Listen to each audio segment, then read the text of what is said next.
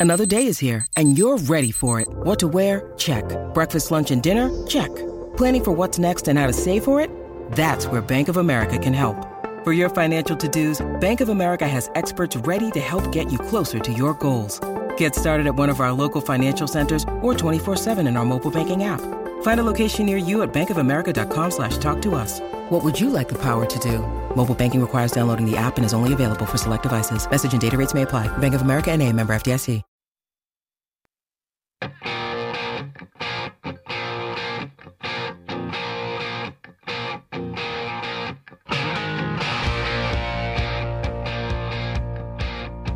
Heard Cam start talking about McCormick's vodka, and all I knew was there is no better start to Saturday Night Fever, the cold open, the whole thing, than going into absolute rank ass liquor. Like I will say that was the right way.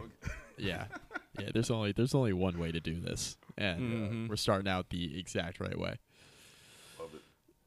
So once again, this is Saturday Night Fever. Or this is the uh, Week Eight recap for Basketball Conference. You'll notice that it is not just myself and Mike McDaniel. It is also Mr. Cam Underwood, and you might also notice, notice producer Scott with us. But uh, speaking of rank liquor, Cam wanted to come join the show after how Miami played today. Um, I don't know if we have to start there necessarily. Mike, you're the you're the cruise director, so you uh, Oh, you know. oh, we're st- we're starting there. We're we're starting there. Miami had eight turnovers. That was the most in a Power Five football game since 2007. Scott, that's correct. Most in a Power Five game since 2007. 2009. 2009. I'm Sorry. trying to figure out how that's like mathematically possible. Like Yes. how? Try to find the last game. Yes, Don't worry. most in a most in a Power Five game since 2009. Most in an FBS game since 2017. Those are two marks you you don't want to hit. Uh, what was it? Five fumbles, three interceptions. Cam, Those are That's accurate unreal. brutal, and, and it's and it's Duke, right? And like Duke's been it's been a nice story in year one for Elko and company, but come on now, come on now. Yeah, it was it, wa- it was bad, and you know when, when we hopped on the mic before we started, Joey asked, you know how you know whatever, and I said, yeah, no, or how many? I said, yeah, you know, ESPN eight, the Ocho, like that's you know, and that was it, bro, you know, and honestly, oh, sorry, Would that be an upgrade from Jefferson Pilot that this game was on? By the way, Yeah, right. Uh, I guess I don't know. Uh, you know, shout out to Raycom Sports and everything, but uh, yeah. oh man, um, Raycom yeah. scores, baby. you know, hey, the regional sports network. I like, and whenever we get to one of those, I'm like, I have to remember, like, okay, what regional sports network exists currently to carry that? So, it's Bally Bally Sports South was that. Um, but yeah, this was almost, and for a couple seconds, it was actually nine um, turnovers. Jake Garcia threw an incom- uh, threw an interception on a fourth down that was overturned. That became just a turnover on downs for a failed fourth down conversion attempt. Um, when he threw the ball directly to a safety, um, basically. And yeah, so it was eight turnovers, uh, as you said, and um, there were also two failed fourth down conversion attempts, if you want to count those as turnovers. And the first one was deep in their territory, so I tend to do that. Uh, you could make the case that it was actually 10 turnovers. Um, Big we were doing a lot of researching in the press box amongst all of us who were there and, and everything. Miami threw seven interceptions in consecutive games to end the 1944 season. Uh, they also lost six fumbles in a game in each of the decades of the 60s, 70s, and 80s. So if as I mean they were putrid in 1944. So the University of Miami was founded in 1925, fielded a team for a while, did not field a team in 43, returned to fielding a team in 44 in case anybody is wondering. So this is the first year back for them and then they threw seven uh, interceptions at Tul- against Tulsa and then Texas A&M to finish that season. If they turned the ball over additionally, then that would either be as many as today or more. So like I can't guarantee 100% and I I scoured the internet trying to find the full box scores for all five of these games with other, you know, multiple multiple multiple turnover uh, giveaways and couldn't find them, but I'm comfortable saying that this is at least a modern record since 1980 um, in terms of the number of turnovers. And I mean, it's it's bad. Like, you know, Tyler Van Dyke hurts his shoulder, um, his throwing shoulder. He gets sacked um, onto his throwing shoulder by two dudes. So Collarbone, right? You know, Gotta be. mass time acceleration. Collarbone, AC joint, separated shoulder. I mean, like he was on the ground, and when I say not moving, like I mean not moving. And you know, people were talking in the press box. I'm like, you need to look, because nine is down. Like I mean, he wears number nine. You know, my quarterback is down and and everything. So then he goes out, and Jake Garcia showcases a good arm, but also, um, I mean, he threw two touchdowns, you know, but he also threw the ball to the other team three or four times, uh, you know, and things like that. And I mean, this team full on Clemson fifty-eight nothing game quit in the fourth quarter, like. Say he actually up- he actually he actually threw three touchdown passes. The problem is one of them was to Duke. One exactly he threw a pick six to Duke. So uh, you know, I mean, but he found you know the end zone a, a few couple times exactly. But I mean, like Like, Miami was Look. up Makes in this things game. happen. Let's go. uh, Miami was up in this game, 21-17 in the third. Duke scores the final 28 points. It ends up as a blowout loss. I mean, and it was funny because I'm like, well, this score means the stands are going to empty. And then there was another one. Okay, then they're emptying. And then the pick six happened. That was the final one. And then, like, even the most diehard, I'm going to stay to the end of the game and fuck y'all people. We're like, all right, man. Like, look, I'm going home. It was. it, it there's so much broken and I don't even know where to start fixing it. nobody. And- Look, nobody is Yeah. going. Nobody's going to mistake Jake Garcia for Jeff Garcia. Like that was my. That's my takeaway. All right, like this Well, I was. mean, this was. Is that his Well- dad or like? Jeff Garcia is a better quarterback overall, but like Jake Garcia actually has like a passable arm, so you can actually run routes that are deeper than five yards from the line of scrimmage, uh, which you could not do with That's the Jake. Garcia, oh, Jeff Garcia quarterback team. Um, That's fair. But like, it just if you get into the minutia of thing, well, first of all, Miami cannot run the ball. You're talking two and a half, three yards a carry before you take away the sack yardage, which ended up making it a yard and a half a carry. Look, you got to be able to do something running the ball, but you cannot do that. Then, and I I got to go back and look at these plays to see like the structure and see okay maybe there's a reading from you know right to left or whatever the progression is but I, rem- I i'm just watching in the press box. I'm just seeing them run the plays. And i'm seeing i saw at least three instances of somebody running a shallow cross from offense's right to offense's left. So across the face that way of the quarterback. Open by three steps and they don't throw it to him. I'm like Jacoby George. If you hit him in stride with a middle linebacker chasing a wide receiver for the Miami, you know, Hurricanes, he's catching that, turning that up, and that's a first down, if not a touchdown.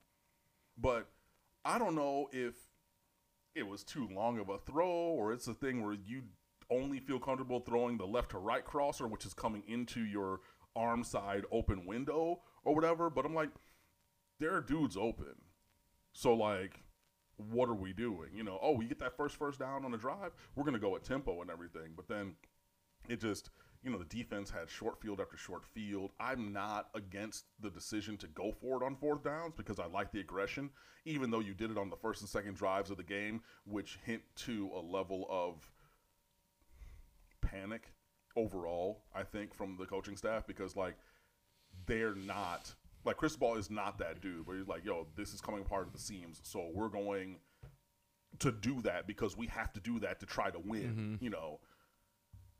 But then you run inside zone, which has gotten a yard and a half on average all year long, and then it's a long one, and you get stuffed, and then turn the ball over, and it just, I- mean, turn the ball over on downs, not one of the, you know, ESPN eight, the Ocho turnovers we actually gave to them. Um, you know, poor tackling. It's just look.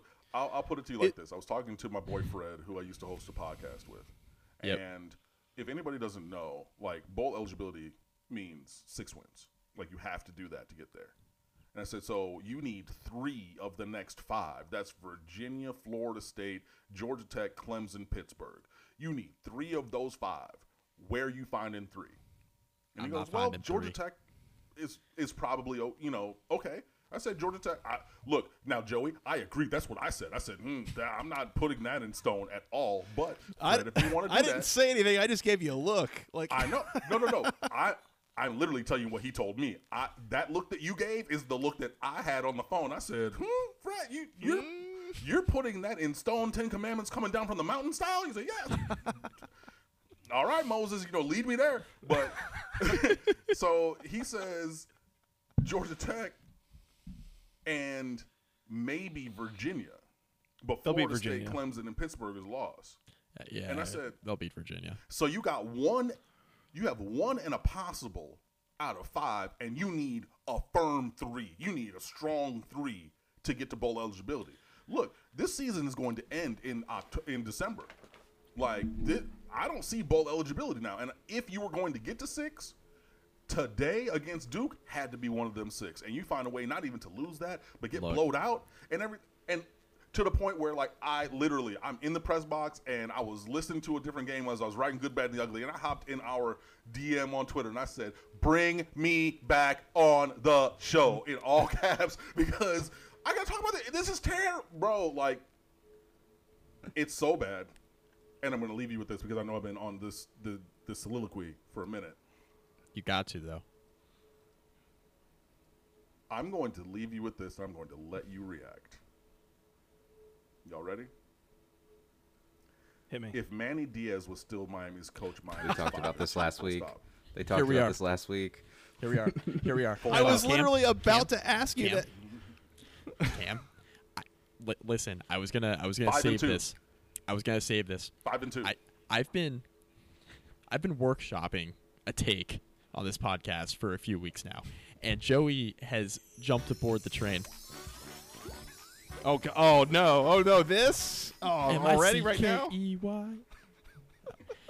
I've been workshopping a take that for this particular Miami team, they'd be playing a lot better for Manny Diaz. They'd be a lot better coached. They'd be more prepared to play. And Yep. the interesting part about this too is I've liked the Cristobal hire.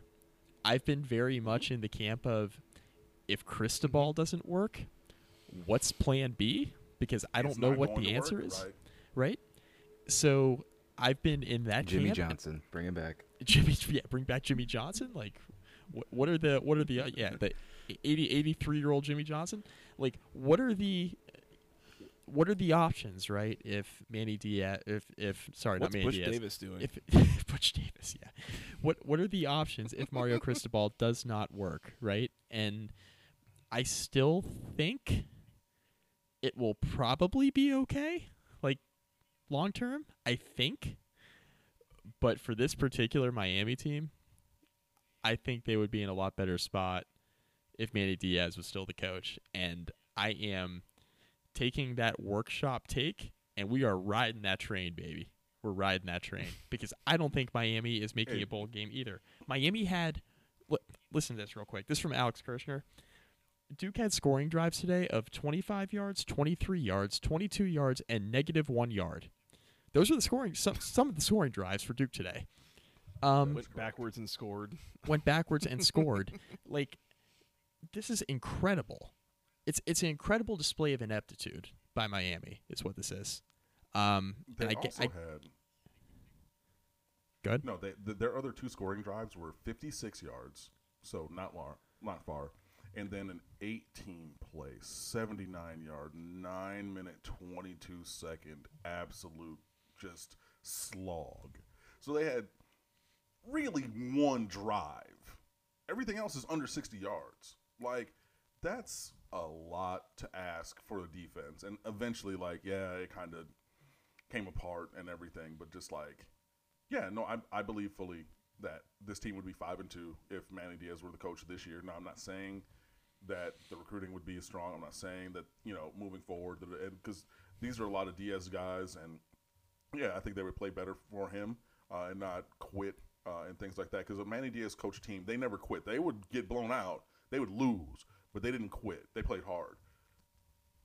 They don't lose this game and Middle Tennessee. So we're at three and four right now.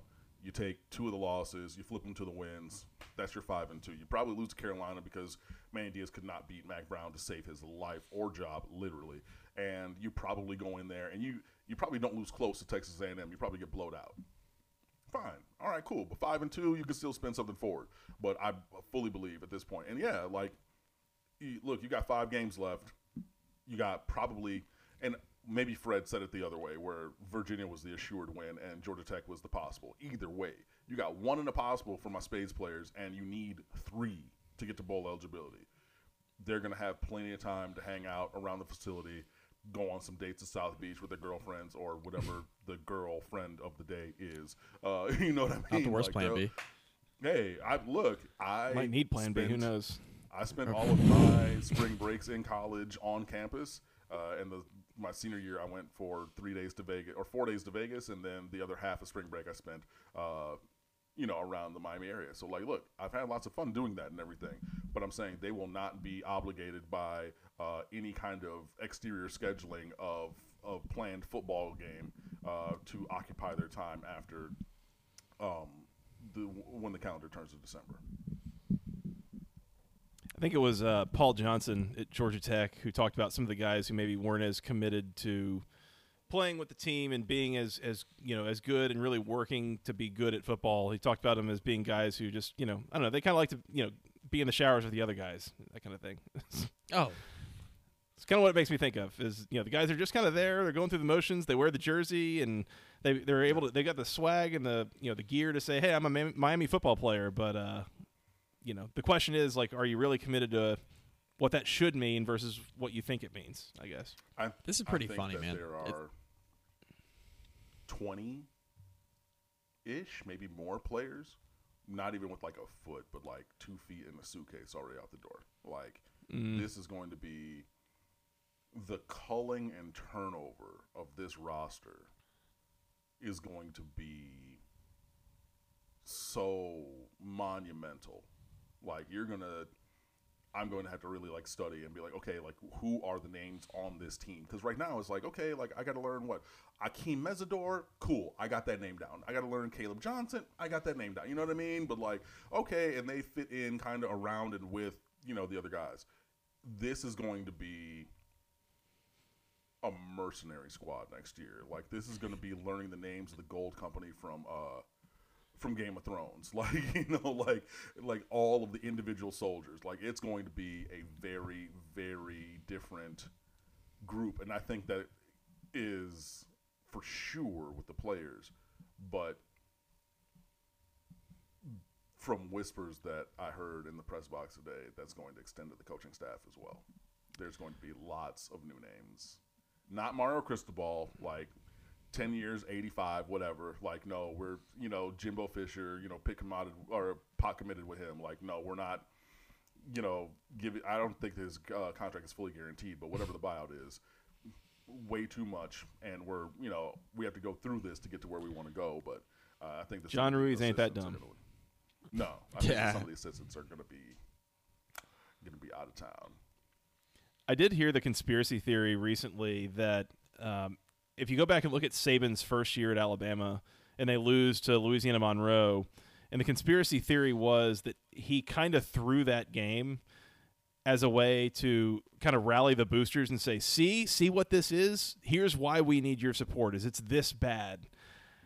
Yeah. And I believe, if I'm not mistaken, that But was brought up in the context. Wouldn't that have been the Middle Tennessee State game like a few weeks ago? It- thank you, Scott, because that's what I was going to say was that that was brought up in the context of the Middle Tennessee State blowout. Is well, maybe Cristobal, having been on the Alabama staff, he learned this old trick, and he, you know, they're going to throw that whole game, and now, you know, here's why we need your support. The thing is, Mario, we get it.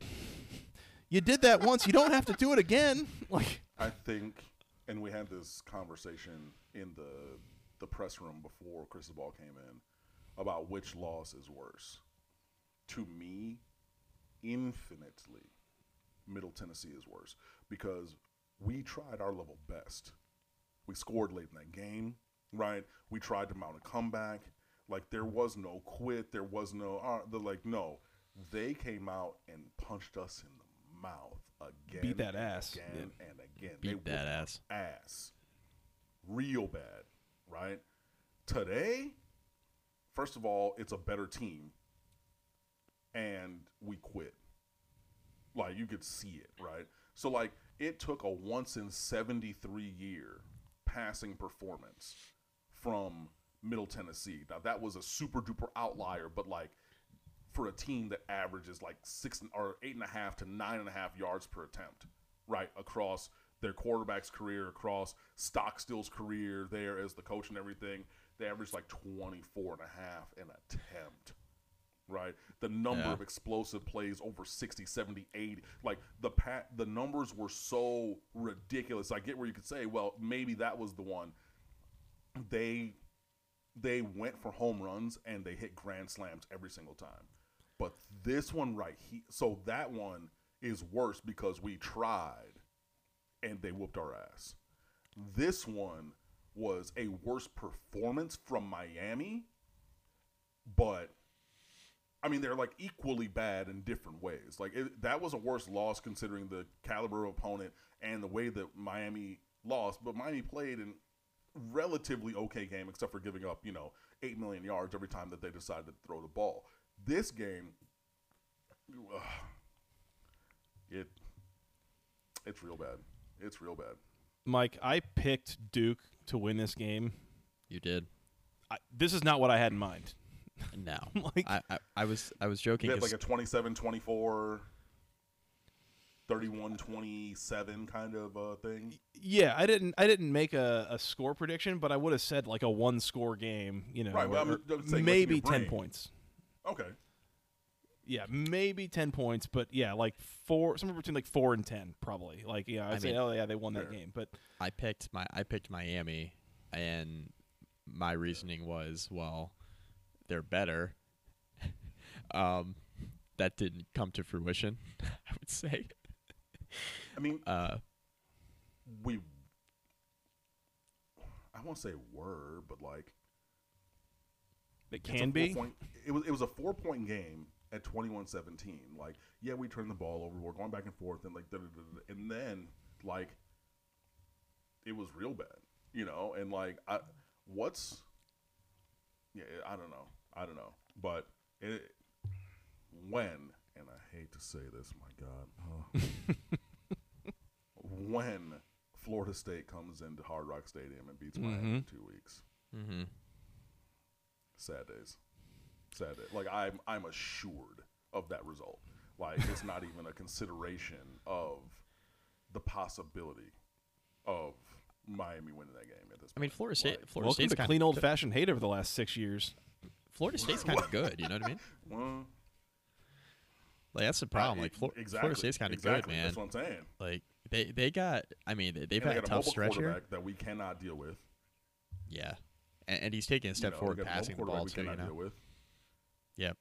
and he only has, needs to be passable because like our Yeah. you know one defensive back will quit on a play every now and then so like you can get an easy touchdown there and then you know Miami decides that it'll take 42 carries like it did for Duke today but you give up 200 yards rushing like 3.8 yards per carry is three carries and a first down all the way down the field because you're going to get a four and a four and a three quick math, that's 11. You need 10 first down, and it keeps moving. So, and then and Florida State's averaging what six and a half a carry this year, like, yeah. Uh, and their deep. Oh my God, Jared Verse. Oh Lord, against Yeah, Miami's offensive line. Oh, That's gonna be a problem. Yeah, it's gonna be a Oh, problem. Boy. What what we did to them with Greg Rousseau and everything a few years ago, like they, I, I'm not saying that Jared versus Gregory Rousseau. I think Gregory Rousseau's very much better, but Jared Verse could easily be a second, third round draft pick and have a, a, a nice long NFL career. Right. But what we did to their offensive line when we had Gregory Rousseau, they're gonna it's yikes. The one thing for I said- whoever's back there. The one thing I mentioned on the preview is that the only way I could see Miami like really struggling here and losing this game is if they lost the battle at the line of scrimmage, which I was making an argument. I was making an argument on the preview that you know Miami's got a lot of talent in a lot of different places on their roster, but the one argument I was making was that Duke wasn't really that far off in the trenches, like going into the game. That was my that was my Yeah. argument, right? Like Duke, Mhm. Okay. Duke's Duke's deficient in a lot of areas to Miami's talent level, but in the trenches is not one of them. But I did not foresee this. I mean, Miami had 48 yards rushing today. Now that's not sack adjusted, right? So, you know, factor sacks in and all that. But 48 yards rushing against Duke, come on, man. Yeah, sack adjusted was like, uh, I think I put it in the good, the bad, the ugly. It was, where are we at? Where are we at? Where are we at? Uh, it was in the ugly. Hold on. Did it, if I keep scrolling, keep scrolling. While we wait, are you guys ready to talk Oh, about eight win Duke? 26 for Oh. 98 26 for 98 yards, was the sack adjusted. sack adjusted. So I mean, less than 100 3.4. yards rushing on 20. Yeah, th- yeah, not not ideal. Not ideal. Um, eight win Duke. uh, Scott just mentioned eight win Duke. Like that's that's going to be a thing. I, th- I mean, can we get a more? It needs a more catchy name, like a nine Windiana. You know, like it needs Oh, yeah. like a real, I missed. I that. was know, thinking like of that, Cam. real. Thing, I'm you sorry. know? Gosh, you're no, right. it- Their their next three games at Boston College, home against Virginia Tech, at Pittsburgh. Like That's at three Pittsburgh dubs. is the least winnable, and they might win it. Like yeah. they might find themselves like eight and three going into Thanksgiving weekend. And they'll give Wake a tough time, I think. I don't think Wake will roll over them that bad. Give 'em- I don't- They'll give them a game for a little while. I mean, Boston College gave. I we'll get into this in a bit, but like Boston College gave Wake a game for a little while today. You're telling me that Duke Yeah. can't give Duke can't give Mhm. Wake a little run? I mean, Duke's got a better offense. That game could be inter- more interesting than I think we probably all anticipated. Very winnable for They are. which. In oh, Durham. Yeah. Boy. Well. hmm, wow. Hmm. I mean, Duke's gonna probably end up in the uh, RIP Belk Bowl, the uh, Duke's Mayo Bowl. ironically, it's probably where Duke's gonna end up. Like if they win eight or nine, right? I mean, that's probably where they're going. Oh, a bowl game that would be nice, like a trip and a vacation and a uh, a gift suite and Well, like a, a, a bag listen. of uh, goodies and whatnot. Cam, it's not all it's not all bad. Like if Miami does win six, I can go to the Sun Bowl. Miami can go. I've I have been to El Paso, Texas once in my life, and that was too many times. Never. I was gonna say, yeah, once too No. many. Yeah, No, no, no, no, no, no, no, no.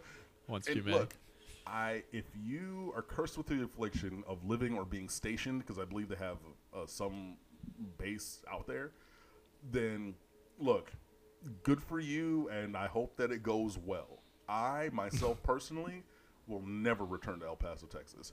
No, absolutely yeah. not. How, how about No. Shreveport? How about Shreveport, Louisiana? Is the Independence Bowl on the table? Never been, never will. Yeah, Pass. those. I think those are the two. I think those are the two realistic options if Miami were to make a bowl game. I think those are the uh, those are the spots. I have a comfortable recliner. I have uh, beer and liquor around my apartment. There is a very nice place that makes great wings that I can go either get them from or get delivered from there. I will be perfectly fine if that were to come to pass to watch that game from the comfort of my own domicile. Hell yeah. Go ACC to that. Well, I How think did your we. Uh, teams do today? I was gonna say, well, I think Tech- Virginia Tech lost the bye week, to be Vir- honest. yeah, Virginia Tech lost the bye week. Yeah, yeah, yeah. We got we got our coaches. And, and I don't tweeting I don't think Georgia Tech played today, so let's talk about something else. oh, okay. Well, do, do we want to go back in time, Joey? The Should Go we just ACC like? moment of the week is already up for grabs. Well, we already I mean, have- not up for grabs. we it's, gotta- it's laminated. Well, we got a few. We got a few different options from that Georgia Tech Virginia game on Thursday night, and you know I, what play it is. It's the last play. I think we're. Yeah, I think it's. Dude. Oh Dude. no, not the the Eli Rogers uh, at Clemson, Lamar Jackson's last year when all he had to do was cut it inside and go score and win the game. No, And he no, no, stepped no, no, no, no, no, no, no. It's worse than that. I, I, So he- I'm, so here's the I'm just saying that's what it reminded me of, even though it is. Oh yeah, Oh, it was kind of like that, but no, no, no. It's worse. So here's the thing: is you guys think that the Go ACC moment of the week was him making that play, him stepping out of bounds, right? So, so for those, quote. for the un, yeah, so for those for the uninitiated that didn't watch this game, basically what happened. Jeff Sims Uh. gets hurt in the first half in the second quarter. Um, Zach Gibson, the transfer from Akron, comes in. He's the backup. Looks like a deer in the headlights. Has like no idea what to do. He's holding onto the ball for uh, you know forever. Um, won't get rid of it. He gets sacked like seven times in this game. It's it looks horrible. It is it is so hard to watch. At the end of the day, they get the ball back with like I don't know, like a minute left. They're down seven, so you've got a chance to go down and tie the game, get to overtime. Who knows what happens? Blah blah blah blah blah. They get a, a, a few yards. I think they get a first down, um, a couple things. Basically, he, ends up taking a snap from their own like 35 yard line with about six seconds left, and and this play takes forever. So like the clock is more than run out. He runs to rolls to his left. He's a right-handed quarterback, by the way, so this is not ideal to begin with. But he rolls to his left, rolls to his left, keeps rolling. Time is expired, and finally just pulls the ball down and steps out of bounds, and the game's over and it was just like super anticlimactic. Like you're not going to try anything. Like okay, well whatever. Well, so that that's the obvious ga- go ACC moment of the week like candidate. Except then we get into the post game press conference. First of Here all, Brent go. Key gets up there. He's the head coach. He gets Read up the there, quote, baby. Read the quotes. and they say, I'm putting uh, the quote I- on the screen. Don't worry. yeah, you, you got it, Scott. So basically, Uh-huh. they asked Brent Key. They're like, "Hey, like Gibson, like him stepping out of bounds in the last play, did he just like lose track of the clock?" And Key says, "Well, I, I don't know. I haven't talked to Gibson. I don't know, but I would imagine that something like that has happened. Like, you know, I, I don't know. I can't speak to him. You know, whatever." So later, the players come in, and Gibson is at the at the podium, and they ask him, like, "Okay, so did you just lose track of the clock on that final play?" And he basically says, "No, like I knew how much time was on the clock, which is to say there was no time in the clock." He basically just says, "We, you know, we had tried a lot of things. You just got to kind of know when you're beaten, and sometimes you just take the L." And it was like, Joe, Joey, I'll have the quote up on the screen. I'll read it for you if you would y- like. y- "Please do." Zach Gibson's quote says, No. So, what I was going through my mind was, I knew we had like six or seven seconds left, and I knew it was time for one last play. And as I evaded the rush and started moving to my left, I looked downfield and just didn't really see a throw at all. I didn't feel like there was anybody to get to in that moment. I can't throw the ball 85 yards, 70 yards. So, I mean, at that point, I just felt like running out of bounds, take the loss. I mean, we can go back and look at it and be like, Dude. yeah, I should have thrown it. And after t- talking with the coaches, I should have just given somebody a chance and not just given up on the game at that point. And Yeah. not not that that's what I was doing, but it's just it's not a good look. And I It's know not. that, especially people looking from the stands, watching on TV. Like, why is he running out of bounds? And it is it is what it is. It's one play. That one play did not affect the entire game. That's all I'm gonna say. There were multiple other opportunities for us to get things going, and we shouldn't even have been in that position.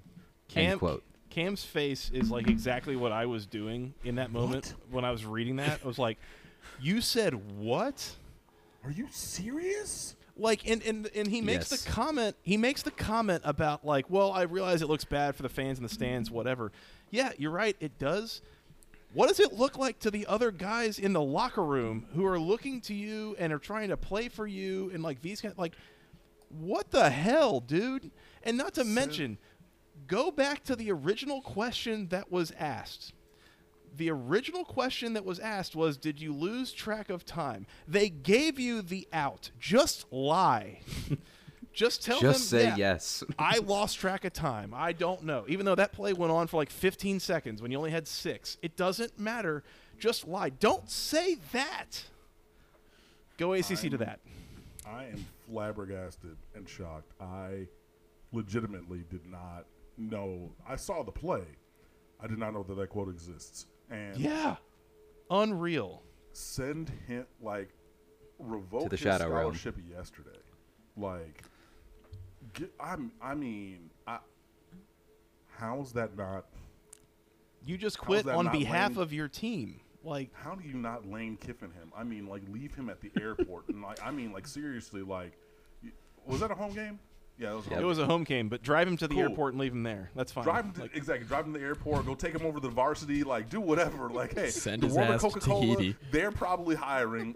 See ya. You know, like whatever. The Georgia State Capitol. There's a beautiful church. When I took my choir, when I used to be a choir teacher, we had a rehearsal at that church. This is right on the south side of the Georgia State Capitol, right there. Hey, go over to that church. I'm sure that they would take you in if you needed a place to stay. But where you cannot be is he.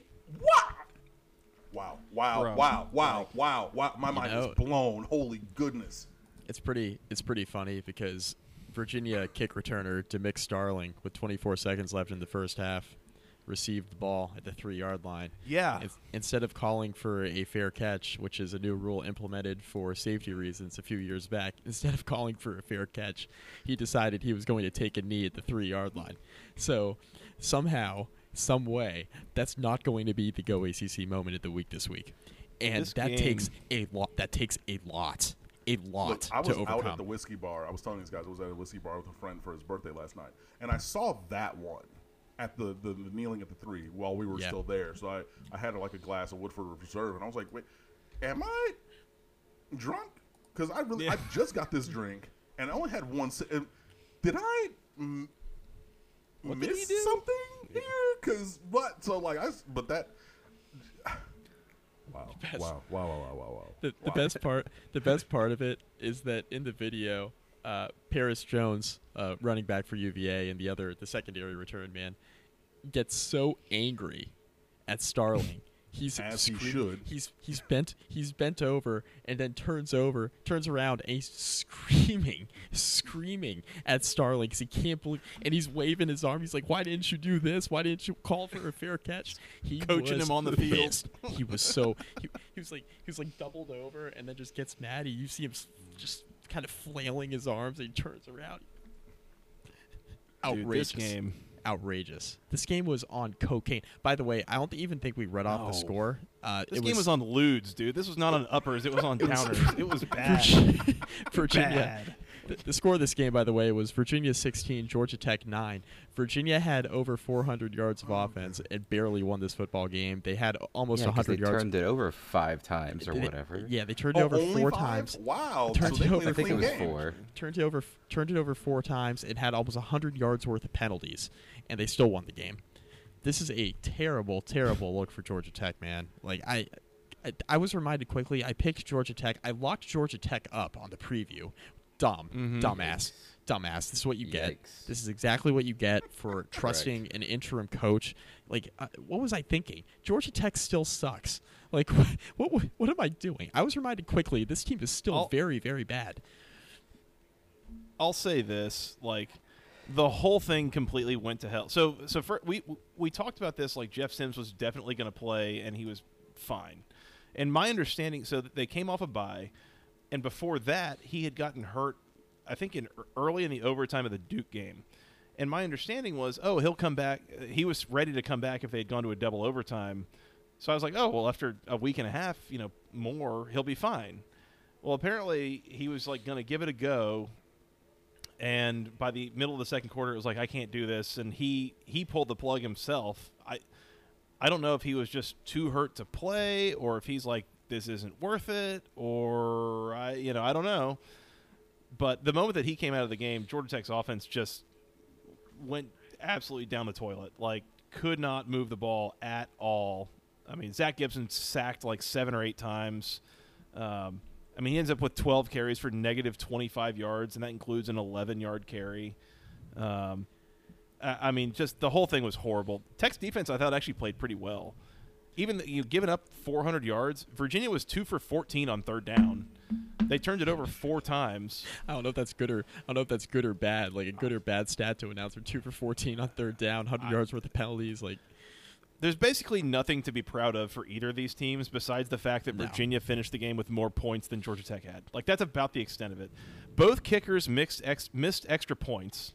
yeah, Um, I think they were a combined like two for four on field goals, if I'm not mistaken. Um, yeah, yeah. Virginia missed two field Yeah. goals, not from like super distance either, like you know, 35 to 45 yard field goals. Just missed them. I, I mean, this game was a was an absolute nightmare for both teams. I mean, they were it was it was bad football, just straight yeah. up. We'll, it was. we'll bet Um, we'll we'll bet Ridge for Virginia. He was one for three on field goals, and he missed an extra point as well. So that's a recipe Yeah. to lose your starting job. Uh, and and this was also a pretty perfect, I think, encapsulation of kind of what Virginia's offense has been this year. So again, they rack up 410 yards. They start moving the ball a lot. They could not finish drives to save their lives. They kept stalling out on third downs. They even went one for three on fourth down. So there were a couple times they went for it and missed it anyways. Like, I, I mean, incredible. You guys should look at the drive chart for the second half of this game. It oh, is Oh, it's gross. atrocious. There were three Yes. points in the second half of this game. It was 13 to 9 at halftime. Final score 16 to 9. Five plays punt, three plays punt, five plays punt, three plays fumble, four plays field goal, three plays punt, eight plays missed field goal, three plays punt, six plays turnover on downs, three plays punt, five plays fumble, three plays punt, five plays punt, 11 plays turnover on downs, three plays punt, three plays end of game. Just a cla- just End a, of game by a running out of bounds. End of game by running out of bounds. Just an astounding display of Yeah. ineptitude. Is what this was. I know that's a bit from another podcast, but I feel like we needed some Dvorak under that. Like, shout out to Mhm. Oh yeah. solid verbal. Oh That's- yeah. Oh yeah. Boy. Yeah. I- this was I, not a, I not a have good told look. myself, I have told myself since halftime of that game that I would, I would be doing a major disservice if I did not call out the individual play of Dontayvion Wicks from Virginia, who had a he had the one receiving touchdown in this game, kid's a stud. and he made a couple of disgusting jukes and spins. He was on the sideline. Nobody could even touch him to try to push him out of bounds, and, and he skates, you know, around the uh, around like five different Georgia Tech defenders. It was an incredible play by him to score the touchdown that ultimately is like the difference in the game. Um, Tech's only touchdown was a, a pick six that they had. Um, God, I mean, this was. I, I just I I'll say I'll say this too. I felt bad because I had gone off on my Twitter uh, somewhere in the last like 10 days or so about how it is really disappointing that like ESPN and a couple of these networks have just totally ceded Thursday nights to the NFL and some of these just Yes. trash trash ass NFL games that we've been subject to on Thursday nights and how college football on Thursday nights is so much And we better still got than I our need this. trash. Don't worry. Well, yeah, you still got it. And then my team goes and plays on Thursday night in a game that, uh, between the two teams, basically set college football back like 15 years. I mean, it was just. Chris Ugh. Grondin, f- friend of the show, Chris Grondin, um, a long-standing bit Shout on this. Chris. Shout out, Chris. Long-standing bit on this podcast uh, is from my 2019 trip to Death Valley when I watched uh, one Dennis Grosel play quarterback for Boston College, and I was talking about how that was the worst performance out of, that I've seen out of a quarterback ever. Ever. Joey. Dude. Joey. I got What about Nathan Peterman for the Bills like news. five years ago? I don't know, that was pretty bad. That was pretty bad too. Oh, the Peter Man. yeah. both, but I think they're The both. Peter Man. I, but, but to be honest with you, I think they both pale in t- pale in comparison to what I watched on Thursday night. This was horrible. It was horrible.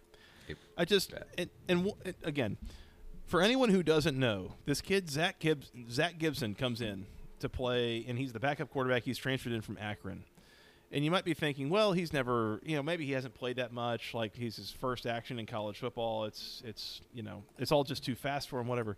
No, my man came from Akron, and again, MAC school, not not the ACC, but like y'all y'all tell me if I'm wrong. We've seen MAC quarterbacks have success against ACC teams in recent memory, right? Like maybe the game's a little faster in the ACC. It's not that much faster. It's not that different. Are you different. trying to talk about how Northern Illinois or Indiana or Illinois who beat your Georgia Tech Yellow Jackets last year? Is that what you're talking about? the only reason I'm not going to mention that is that that was Rocky Lombardi, former Michigan State quarterback. But oh yes, of course. Sure. How could we? How could we forget?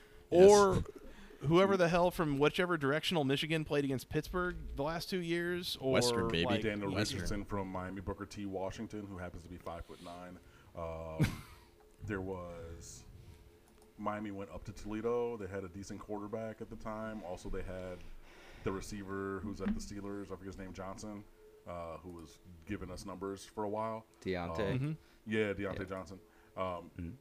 Or whatever. So, like, yeah, I mean, it was not like it didn't end up being a Heisman caliber performance, but like, yeah, you know, some of those MAC quarterbacks from time to time, they're not. My my point is that Zach Gibson has played in 17 games over the last three years for Akron and had thrown 370 passing attempts in three years coming to Georgia Tech.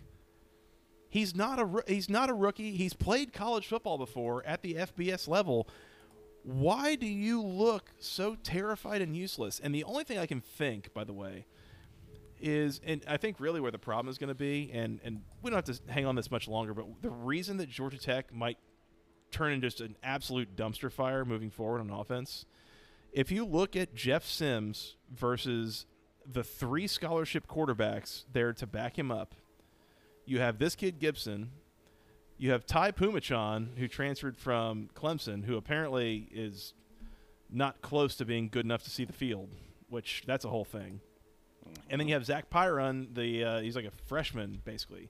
So, you, but you've got like three guys, none of whom have particularly close skill sets to what Jeff Sims has. And, I and mean, by the way, part of what Jeff he Sims can is move some, but he's not Jeff Sims. And, I mean, Gibson can't. Well, right. I mean, Fomashin, I mean, he can, but or Fomachan, whatever. Uh, And But I that's mean, like- that's the thing is you- you're playing behind this offensive line. Like you have to have somebody that can protect themselves a little bit because Gibson can't, and that offensive line cannot protect him. Anyone that has mobility close to what he has, like Yeah, I Georgia know Tech's that been feeling. Georgia Tech's been able to go the LSU route, which is, oh, we have to start Jayden Daniels because our offensive line is really, really bad. yeah, um, they kind of had to go that route. Mhm. So So but I mean, hey, yeah, in I- a couple weeks, everything will be cured when you go up against a team that is a cure that ails or cure, cured for whatever ails your team in the Miami Hurricanes. So you can look forward to that, Joseph. I mean, Yeah, at this point, okay. UNC is just gonna like walk into Charlotte, right? Yeah. I mean, we'll Yes. we'll get to Pitt. We'll get to Pitt here in a bit, but like I know Georgia? Tech. Uh, I, P- yeah, Georgia Tech loses that game on Thursday, and that Pitt game just went final. Uh, basically, right as we Pitt hit record, again. they Pitt lost again. Scott Satterfield is saving his job against really bad competition. Um, Hot Cedar Fields won a game. Oh my goodness. Hot Cedar Fields won a game. Hot Cedar Fields. Yeah. Can't believe I got that one wrong. Should we go there, Mike? Crazy. You no, know, let's no, we shouldn't go there. Not yet. Before we talk about the club level, baby. Let's go. Let's go. Let's go. Cade Klubnik. Let's go. Hey, hey, hey, hey. hell yeah. And look, if you guys listened uh, when I hopped on for the preview, or if you follow my Twitter at Underwood Sports, I have been the CEO, the founder, the you know the the first investor at the alpha level of the club level. Like I've been talking about this because DJU is not that guy, and Cade Klubnik is so much better. Is currently so much better, not even taking into account his potential and everything else. So, um, uh, me and Harrison, uh, another guy that I know on Twitter, then Mike, we were talking about this and it came out, yeah, hashtag club level. And like, yo, like Clemson got to go to the club level. And, you know, I know that Dabo is going to talk about the fact that he wants to go with DJ and da da da, da but like, I got eyes in my head and a brain that works. He ain't it, and and Klubnik. I'm not saying that Klubnik is, but I know that Klubnik could be, and I have certainty that Uiagalelei is not. Um, and then he got benched uh, today for Klubnik, and Klubnik leads them back to a come from behind win against Clem or against uh, Syracuse, and then in something that I mean almost even more than the 50-11 turnovers that Miami had today, blowing my mind. Dabo Swinney, unironically, in the same sentence, compared DJ Uiagalelei with Stephen Curry. What? I heard So- this. I did not hear the input. Was this in the post game? This is in the post on the field with the reporter, and so I she actually, I actually was dealing with Mike's baby, so yeah. Yes. So- Yeah. so he so she so she asked him about you know like okay you know well you know what about DJ and how is he handling this and everything and he's like yeah well you know um you know sometimes good players have bad days and everything and I mean like look you know sometimes Steph Curry's gonna go two for twenty five you know what I mean but like he's still you know and I'm like so you have made the direct comparison to the best shooter of all time to your erstwhile tight end playing quarterback who is going to go pro in something other than sports or a different position. When is So the you're last time making- that Steph Curry got benched in the third quarter? Exactly. That's what I was gonna got say. benched. Not even like take a rest. You got, uh, you know, four fouls early in the third. No, no, no. Benched. Go sit down. Somebody else is gonna play because you can't hack it. And then you say that, and it sounds good, right? Oh, it's a soundbite. Oh yeah, yeah. yeah. Well, Steph Curry sometimes goes for two, two for twenty-five. First of all, no, he doesn't. First of all, second of all, even if he did, the potential exists for Steph to go 25 for 25, or that video that we saw of him shooting from the corner the other year that had 103 in a row from the left corner or the right corner, right? That potential and performance does not exist in the universe of DJ Uiagalelei playing quarterback. so to make that comparison, and I will I will send it Scott to the chat right now because I sent it to my buddy uh, Fred, so you can you can see you can even uh, link it and put it on uh, the screen if you want to or whatever. Uh, but so he did Yeah, that, and furthermore stated that unequivocally moving forward, DJU is our guy. He is the quarterback of this team. He is the singular quarterback, the singular leader of this team now and moving forward. Are you trying to get fired? Yes. Like, honestly and true. Or are you trying to depress the value of the Clemson job to then have, like, a, a, a leg to stand on if and when Nick Saban wants to leave from Tuscaloosa? And, like, God forbid Hold they on. lose a game. Here's the two. Like, thing. what Here- in the world? This is the takeaway. This this is the takeaway today, right? This is the takeaway. DJ has had a really nice year, right? He's been good. He's been good. Here's here's the problem. Today he was really really bad, right? He has a, a mm-hmm. turnover at the 10-yard line, a really bad fumble, right? That Syracuse recovers, cribs it 90 yards.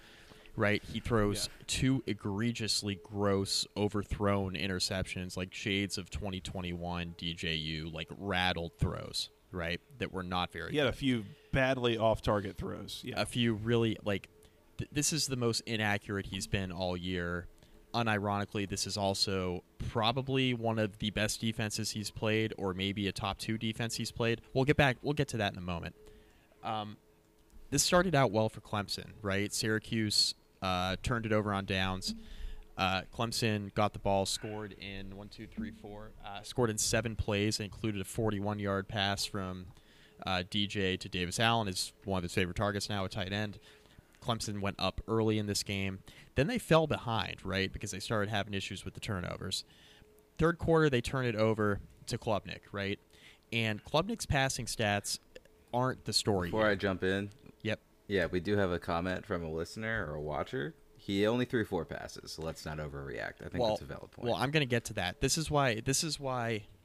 this next part Thanks, of the Evan, for the conversation. comment. tough, is- tough but fair. This is why the next part of the conversation is important, though. Podcast motto. Klubnik is a different type of runner than DJU. They are two completely different types of. DJU is a power runner, right? He is a between the tackles runner at the quarterback position. Klubnik, from what we've seen, is an off tackle type runner, right? A more conventional college quarterback in that regard, right? Less Garrett Shrader, more like, uh, I don't know. Give me an option. Dare I give- give me an say option quarterback. Johnny Manziel? Sure. Um, He's not quite that, but uh, along those lines. but he's he's not a between the tack. The running game opened up for Clemson when Klubnik was in the game, right? They were keying on the, the power running of DJU, and when Klubnik came in, it gave enough of a wrinkle that opened up some running lanes for Will Shipley. That's where Clemson won this football game, right? We said on the preview it was going to be a Will Shipley, Shipley game, game. right? And Almost 250 all-purpose yards again. yes, every game should be a Will Shipley game. Is the point that Joey brought up on the preview, and agree. By the way, agree. Um, but that's where Cade Klubnik Got changed 30 this football touches game. today. That's where Klubnik changed the football game, right? It was with his differing ability to run the football than DJU. So when when Dabo comes out after a game and says DJU's our guy, I believe him, right? I believe him. But the one thing I will say is that later in the year, when you start playing better competition, because Clemson's Clemson's going to win out, right? Like this is probably the toughest game they have left. Like I think they're going to go to South Bend and kill Notre Dame, And then outside of that, they have three games down the stretch that are all very winnable, right? So I think Clemson is going to cruise to the ACC championship, and if we've seen anything out of the Coastal, they're probably going to they're probably going to win the ACC championship, right? When they get to the college football playoff, inevitably at 13 and 0, Mm, when- definitely. When, they get when they get to the col- yes, definitely. When they get to the college football playoff at 13 and 0, right? And it's time for them to play a real defense. They're going to need the Cade Klubnik wrinkle, right? Or they're going to need Cade Klubnik to play, uh, you know, additional snaps. And I'll tell you what, Klubnik's passing stats he's seen limited action, right? But his passing stats against some of their non-conference competition did not look particularly good. Mm-hmm.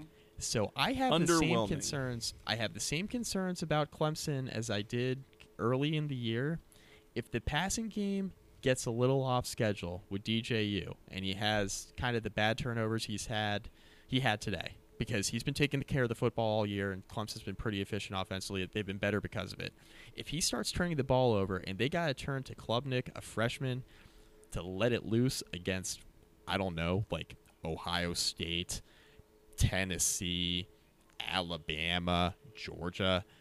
I don't think that's going to be a very good proposition for Clemson, which is why, while I think they can run the table and I think that they can get to a college football playoff, the expectations once they get there from my side are extremely, extremely low. Even as the defense gets healthy, and even as you know they mm-hmm. start, to- you know, playmakers start to emerge on offense with Beaux Collins and Antonio Williams had a nice game today. Like some of these guys are starting to emerge offensively, but like they are not that offense that they've been in the past. And I think because of that, when you get to the like elite elites of the world, like they're not there, man. They're like a half step. o- They're they're a, they're a Notre Dame type offense when they get to a college football playoff. Like what Mm. we've seen out of Notre Dame, Good where like. Notre Dame beats the hell out of like everybody they play on their schedule, and they get to the college football playoff, and you know that like Notre Dame's defense, you know, was going to kind of hold up well enough, but could the offense score with like an Alabama like in 2020, or can they score with a Clemson when Trevor Lawrence is in the lineup? Like the answer was no. Like that's what I'm concerned about with Clemson when it comes to like playing elite competition later in the year. But like Cade Klubnik is going to have a role on this team moving forward, even if DJU is the guy. And I believe Dabo when he says DJ's our guy. But Klubnik's going to have a role. I just don't know how how much that changes things for Clemson for this particular season. I, I believe Dabo. I just think it's short sighted, honestly. Uh, I think that, you know, Klubnik is the better option. I know that he hasn't thrown a lot. And I mean, like, I'm not saying that he's Trevor Lawrence. Like, he should have been taking over this job or anything. I just, I'm very. It also doesn't mean anything, Cam, because like it's he's so early in his career. It doesn't mean anything, right? If he has if he has or hasn't thrown a ton, right? We don't we the, the sample size is so small. Right. I mean, so you you have that, but I mean, to your point about the run game, it's not even that Klubnik runs differently than DJ. It's that all of the running backs, including DJ, do the same damn thing. You know what I mean? Like Yeah, that's a great Shipley, point. All the you- I mean, you give him That's a, a little point. All the bit receivers, of stuff too. Yep. outside, but you're going to run upside. You or run inside. Mafah, the big power back, is they did. Where's he running between the tackles? Where's DJU at 6'4", 230 running inside? So you got everybody doing the same thing, right? You have no diversity of uh, scheme or uh, ability, really, right? You don't have anybody who's going to stretch the field laterally in that kind of a way. So now, when you do that, you get that quarterback still involved in the run game, but somewhere else. You take him out of that same lane. And then, okay, cool. We can let Shipley, we can let Mosva, you know, we can let all these, we can let them do there in inside and then out or whatever. Then, but he's going to be on the edges more, and that's going to just it, it creates the space schematically for the people who are really supposed to be doing that to do that at a high level and not clogging it by bringing another guy in there. Because again, if DJU is going to run it, or if he's going to you're going to zone read it or whatever, like where are they going to go? Both of them, they're probably going to be in the same offensive footprint, right? So I think that that's really a key. Um, and like DJU still needs to see guys high school open. And I mean, like, look, the Tony Elliott offense apparently is uh, well, not apparently is terrible, Putrid. like Uh, fraudulent, it- yeah, fraudulent. I will say, con- yeah, contributed to DJ's struggles in the past because I mean, if you see Brennan Armstrong having thrown for seventy three thousand yards last year, and now he's throwing for one hundred eighty three yards a game in that you know Tony Elliott designed and called offense, fraud, fraud, like oh my Tony god, you know, like Elliott- you're blinking lights and everything. So Tony not Elliott. Tony Right, Elliott I mean, so it's a little holding. bit better. Tony Allen owes owes Brennan Armstrong like a couple million. I was gonna say like I was Like, gonna I'm not say even oh yeah, yeah. I was gonna say Tony Elliott holding, but Tony Elliott holding back DJU. Can you imagine like uttering that sentence in like 2020 when like DJU came in against Notre Dame in South Bend and like threw for a thousand yards? Like, can you Right. imagine just like having that take But- like not that not that long after that happening? Yeah, but I mean, it. I mean, I think looking back on it with the you know the the you know the the advantage of hindsight, like okay, maybe there was a little bit of that, but I think that that kind of hardwired into him. You know, like he DJ still needs to see guys high school open. If he doesn't see the eight and the other eight on the jersey open in the window, he's like there's there's anticipation when it's one read. Like you know, I'm re- they're they're running, you know, smash to the field side because he has a strong arm and he can get it. So like you know, if that cover two corner sinks, I'm zipping it to the curl. If he jumps the curl, I'm zipping it to the flag behind it. But he I'm can throw that I'm standing here, not moving, and I'm looking at that one guy, and that one guy determines my high-low read. It- okay, he can throw that with some anticipation. There's been a couple hospital balls he's thrown up the seam to like Briningstool or whatever, um, like literal hospital balls. I mean, like my goodness. I mean, if this is, you know, if, if this is even six years ago, I mean, like, Yeah. whoo, I mean, you're. I, if, you know, if Jacked Up was still around, you know, like He I mean, just got ball, he can throw. I mean, honestly, if you uh, and if you, you don't know what I'm talking about, like when you you throw the seam route into where the safety is going to crash down. Think of those balls that Peyton Manning used to throw to the rotating inside receivers, and there would be those. I mean. Big car crash collisions right there because you're trying to fit that ball behind the backers and in front of the safety, and that safety's breaking on that hard for that collision. Over the receiver's head, they're going to open up the ribs, and there's Bang. the safety coming in to just crack them in the middle of their body. You know what I mean? Mm-hmm. So, mm-hmm. but DJ's thrown some of those because you know basically you work the the drill and it's like okay, you're gonna throw it to the spot, and either we're gonna get the catch or we're gonna get targeting. So hopefully, Briningstool, you uh, you know brought your flag jacket with you to the game and uh, we'll Thank you for your being- sacrifice. exactly. You know, we appreciate you for your service, but like he'll throw that. But like otherwise, like this is not a a good player. Like he has physical talent. He has a strong arm and everything. But like he has the stature that you want. Okay, he's six foot four, and you know Miami had D'Eriq King at five foot nine, ten, whatever. Cool. That's more than that. He's well built. You know, he's lost some weight, so he's down to what 225, 230 from the 250 or 55 he was at last year. Great, fine. Like he has attributes that you would think would turn into, but like he just doesn't see it. And regardless of if it's Tony Elliott or anybody else, I, it just, you know, at the beginning of this segment, you know, Mike is talking about, you know, the the performance that you know was everything uh, from DJ today and blah blah blah. I respectfully submit that DJ was more himself today than he's been this season, and everything else was fool's gold. Spicy. And you're seeing the re- I'm look look hey and go back and look at his movies, bro. Like I went down when I was talking to Fred. I went down his completion percentage per game last year. Yeah, he had a couple games like 60%, but uh, completions, but low usage. You know what I mean? You're not throwing it 40 times. You're throwing it 25. You Yeah. know, 18 for 25 or whatever. You're, you know, 15 for whatever. Like, look, this is not a talented passing quarterback. He was more himself today than anything else. And what they were doing was putting lipstick on a pig and they were trying to hide it every single game. And then the real DJU, please stand up. And he did. And you see what it is. And what happened when the real DJ Uiagalelei showed up? We went to the club level. And that's where Clemson should be every single week. Clemson- Listen to me now. I'm telling you, loud and right is what I am. Listen. Clemson. So Clemson. Club level.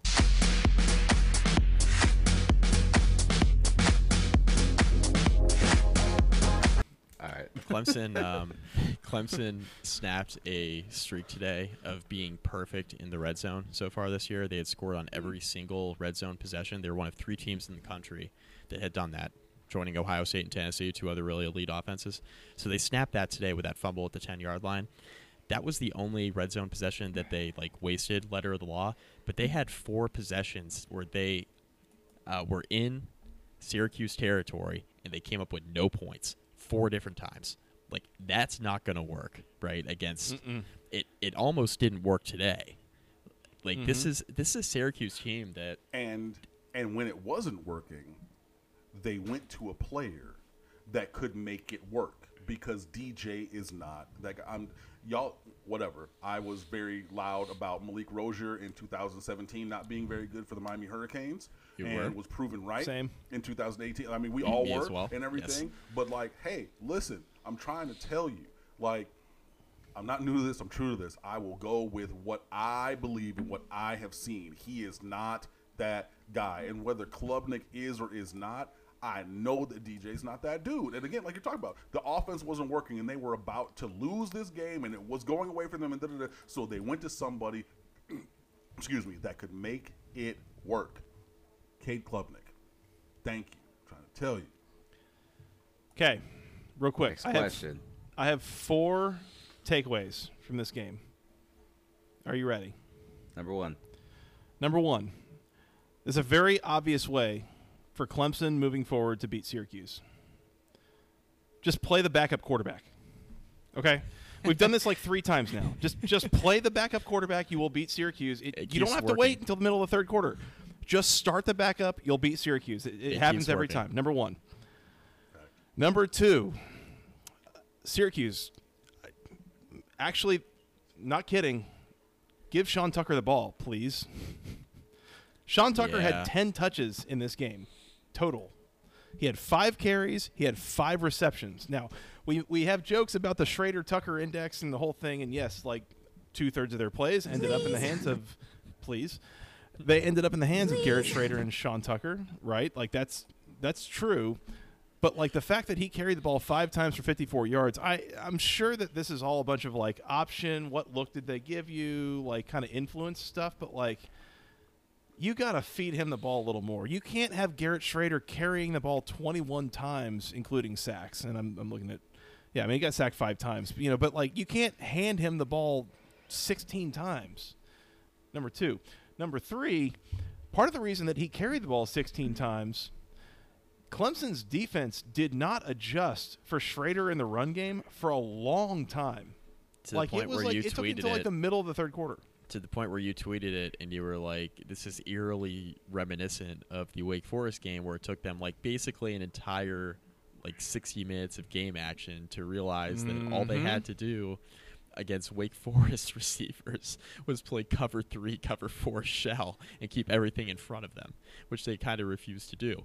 Um, you had that tweet today For yeah, for like three quarters. Yeah. for like three quarters. It took them middle. I, I would say middle of the third quarter is when they they finally started yeah, kind of yeah. taking away that Garrett Shrader. They had the spy out there basically right after you tweeted about it. Mm-hmm. Yeah. Well, I'm I'm glad they're watching my Twitter because yeah, I mean Yes. like going into halftime, it was like Shrader run, Shrader run, Shrader run, and they're just shredding the Clemson defense. And you're like, okay, there's one guy that's killing you, and y'all refuse to like spy him or assign anybody to him, and he keeps killing you. So I don't know. There's an obvious adjustment out here. And then Syracuse gets the ball for the first time in the second half, and it's Shrader run, Shrader run, and they just keep shredding him. It's like this isn't hard. Like there's one guy that continues to kill you and you refuse to cover him or like assign anybody to him like yeah, there's an easy answer here. And then yeah, like mid third quarter they start to actually spy him and take away that run option. And then oh, guess what? Syracuse's offense stalled and just couldn't do anything like the rest of the game. And oh, how about that? Clemson won. And so that's point number 3. Point number 4 is uh, I Hey, it, hey, it was BYOG. Bring your own guts. That's right. It was BYOG. Bring your own guts. Good on you, Clemson wins. Clemson. They win the Got the win. Still undefeated. Clemson, Clemson wins their clunkers, bro. they win their clunkers. Like that's one thing. It didn't used to be that way. Uh, we we had like Is Clemsoning it a used to be a clunker thing. when you beat a top 15 team? I don't know. This was a this was a Cle- this was a Clemson Klubnik clunker. clunker. this is a Clemson I clunker. think the if they don't, clunker is more relative to the team's performance. if they you know what I mean? Sure. Like, to what they can do as opposed to who they're playing. If they did, I mean, if they don't turn the ball, if they don't turn the ball over four times today, I mean, they they were consistently moving the ball in the first half, and then DJ would just throw it away, right? I mean, he had three of the four turnovers, he had the two picks, he had the fumble. Shipley had a really bad fumble in the second half. Like they were just giving, they're they're players that they rely upon offensively to do a brunt of the work, right? With DJ and Will Shipley, they were giving the game away for a while, like both of them. And Shipley ended Mhm. up turning things around, and Klubnik came in and added a different look in the running game. And Clemson kind of got right in the second half. But if they don't turn the ball over four times, they probably cover here. Like there was a point in, in the fourth quarter where I looked at Scott. Scott was at my house today. I looked at Scott and I said, "Scott, is Clemson going to cover here, buddy?" And it was looking kind of like they could. kind of like they could. They were up. They were up six with eight minutes left, and I was like, you know, a score or two here, and we're we're in cover town somehow. So th- this is just not. And, and Cam, you made the argument about like DJU showing his true colors. How about Garrett Shrader showing his true colors on that final drive of the passing game? I guess like a two minute drill, and you're like trying to get your team like down all the way down the field. There's like limited timeouts, and you're trying to, you know, push the ball down the field. That Garrett Shrader interception at the end was one of the worst throws I've seen like across the sport this weekend. He threw it into triple coverage, like on on a on a ten yard out route. I'm like, what are you doing? A little bit And I'll, and, and I'll That say was a it, him Mike ball, could- though. Yes, well, That was that was like a literal him ball. Like, no, throw it to Yeah. him, and that's come what may. Like, yes, Exactly. Yeah. The reason you say that, Cam, me and Mike were watching together, and Mike goes, as soon as this ball leaves his hand, he goes, That's a terrible throw. Didn't even see the end of the play. Just goes, That's a terrible throw. I just couldn't believe. I mean, he was sitting in the pocket forever, so you knew like guys were covered, right? He's just like sitting there. He's kind of like surveying the field. I'm like, all right, he's going up against like a top, probably seven defense in the country, and he's sitting there and he's got all day to throw, and nobody's open. I'm like, this is not going to end well. And then as soon as he let it go, it was like a dying duck in the air. I'm like, this thing, it, this is a wrap. and and you see where he threw it. I'm like, that that was terrible. Like, what are you doing, Garrett Shrader? And and to your point, came about like DJU showing his true colors. Garrett Shrader has been much better throwing, the, like DJU has been much better throwing the football this year. Robert Anae is the offensive coordinator. Garrett Shrader revealed his true colors, man. This is like a a bona fide. That was a bona fide Garrett Shrader 2021 throw. That was horrible. Yeah. And Robert Anae, the former uh, offensive coordinator at Virginia, Mm-hmm. who had uh, what's his face throwing for 73 million yards. Brennan Armstrong, baby. Has Brennan Armstrong, exactly. So you know, like, hey, it comes full circle. You know, and you know, you, you talk about those things, but yeah, it was uh, that was an unfortunate throw for Syracuse in that game. Evan good. Sandage on YouTube. Dino said post game Clemson was defending the RPO too well to keep giving it to Tucker. Didn't really change up to some of the non option play calls though. So yeah, it was uh, you know it was a little bit scheme related why Tucker didn't get the ball anymore, but understandable. Thanks, Evan. But when he's Thanks, the Evan, guy, for watching. you have to uh, First stream ever from Chris Grondin. Second stream ever. Thanks, Chris. We're doing our you- You have best. to find a way to Doing let our the ball. Yeah. Just saying. Yeah. Just saying. Oh, All right. That's Should we it. ta- should we, No more should we take no about- more takeaways on this game. I, I gave you all four talk- of mine. Good. Should we talk about uh, the fighting Sam Hartmans? yeah. So this was a game for a bit. Got it done. Th- This was a this was a Mhm. game for a little bit. cool- Um, this was 28 to I thought my pick of Boston College plus the 20 and a half was actually going to work out there for a little while and then uh, it Yeah, Mike was Didn't- scared, and then we watched the two point conversion. He'll tell you. Yes, yeah. So it's 20. Friggin' Wake going for two, up 21 in the fourth quarter. It's like 20. It's Come on. 28. It's 28 to fi- it's 28 to 15. Wake Forest in the third quarter, and Sam Hartman misses high over the middle, and his receiver should have caught it. I forget who it was over the middle. Um, receiver should have caught it. It was intercepted, and I look at Scott. I'm like, okay, look at BC making it a game. Then they go like three plays punt, and then Wake goes right up the field and scores, and then goes for two. And as they're going for two, they're they're up 19 at this point. Scott looks at me and he goes, "Is this play like significant to some?" And he was kind of joking. And then we both remembered the line in this game was 20 and a half. I'm like, yes, this is in fact significant to some. And Wake Forest converts and they go up 21 and then of course they win this game 43 to 15. They pull away. Um, they they pull away the rest of the game. Like BC was game here for a little while. I know Wake jumped on him early, but like BC just kind of hung around the entire game, which I was expecting Wake to like more easily put this game away, and they weren't really able to do it for a while, which probably not that big of a deal. they won by four touchdowns. But then they won by four touchdowns. Probably not that big of a deal. Like Wake's probably just gonna cruise to ten wins because they're just gonna outscore like everybody they play pretty much, and you know they they got their tough games out of the way, and I don't know. I mean, I I think Wake's just gonna cruise to a New Year's Six game at this point. I think that's kind of where they're at. At least Zay Flowers is still going to get drafted. 10 receptions for 135 and a touchdown. He's all they got. All right. And a losing effort. He's all they got. All they got. Zay Flowers from Fort Lauderdale University School, and you know, hey. But you can't take everybody who's like a three star, and like you know, hey. But he's somebody that we should have matched or exceeded the NIL um, contribution from Boston Yes. College this offseason.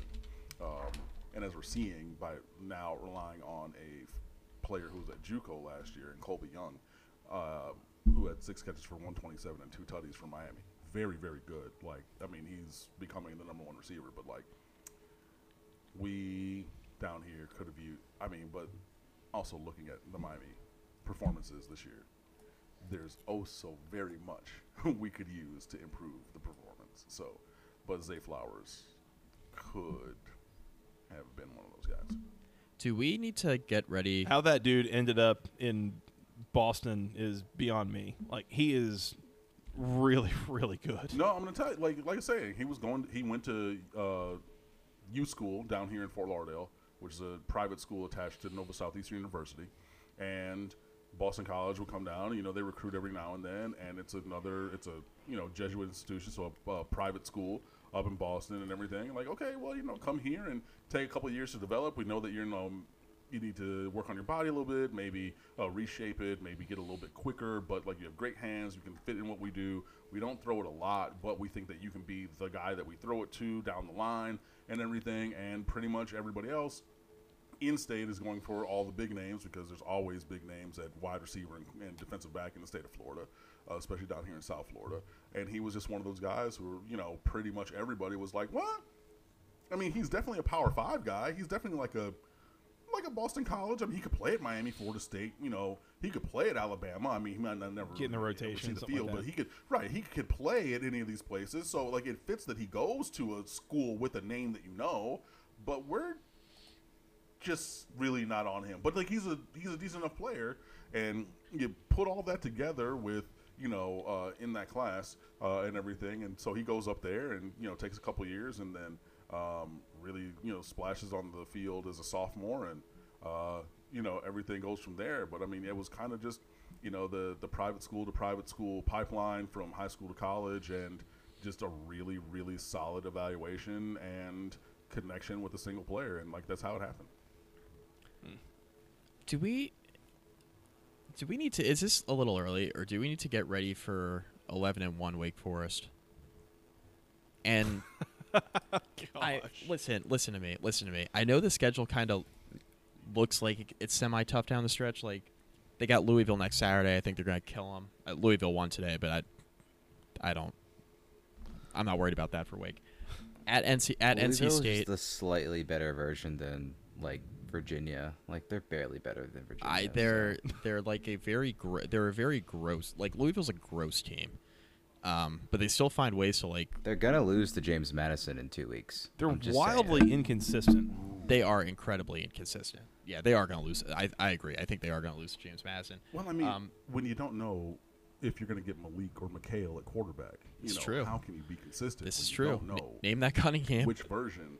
Name, uh, you know, name that Cunningham. You know, uh, which one's going to show up? So And at this point, Yeah. and we'll get here, you might get one drive of Malik, two drives of McHale, and then six drives of what was it? Something Dooman.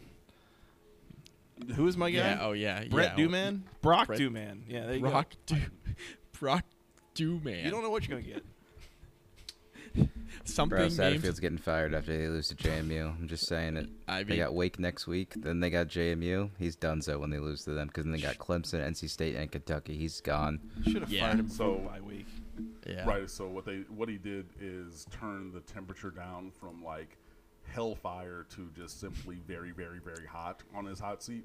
Uh, Should we just this should we just transit? but- Yeah, I was gonna say, should we just transition into the pit game? Because like, I don't really have any more takes on this Wake game other than like, is Wake gonna go eleven and one? And that is very very possible.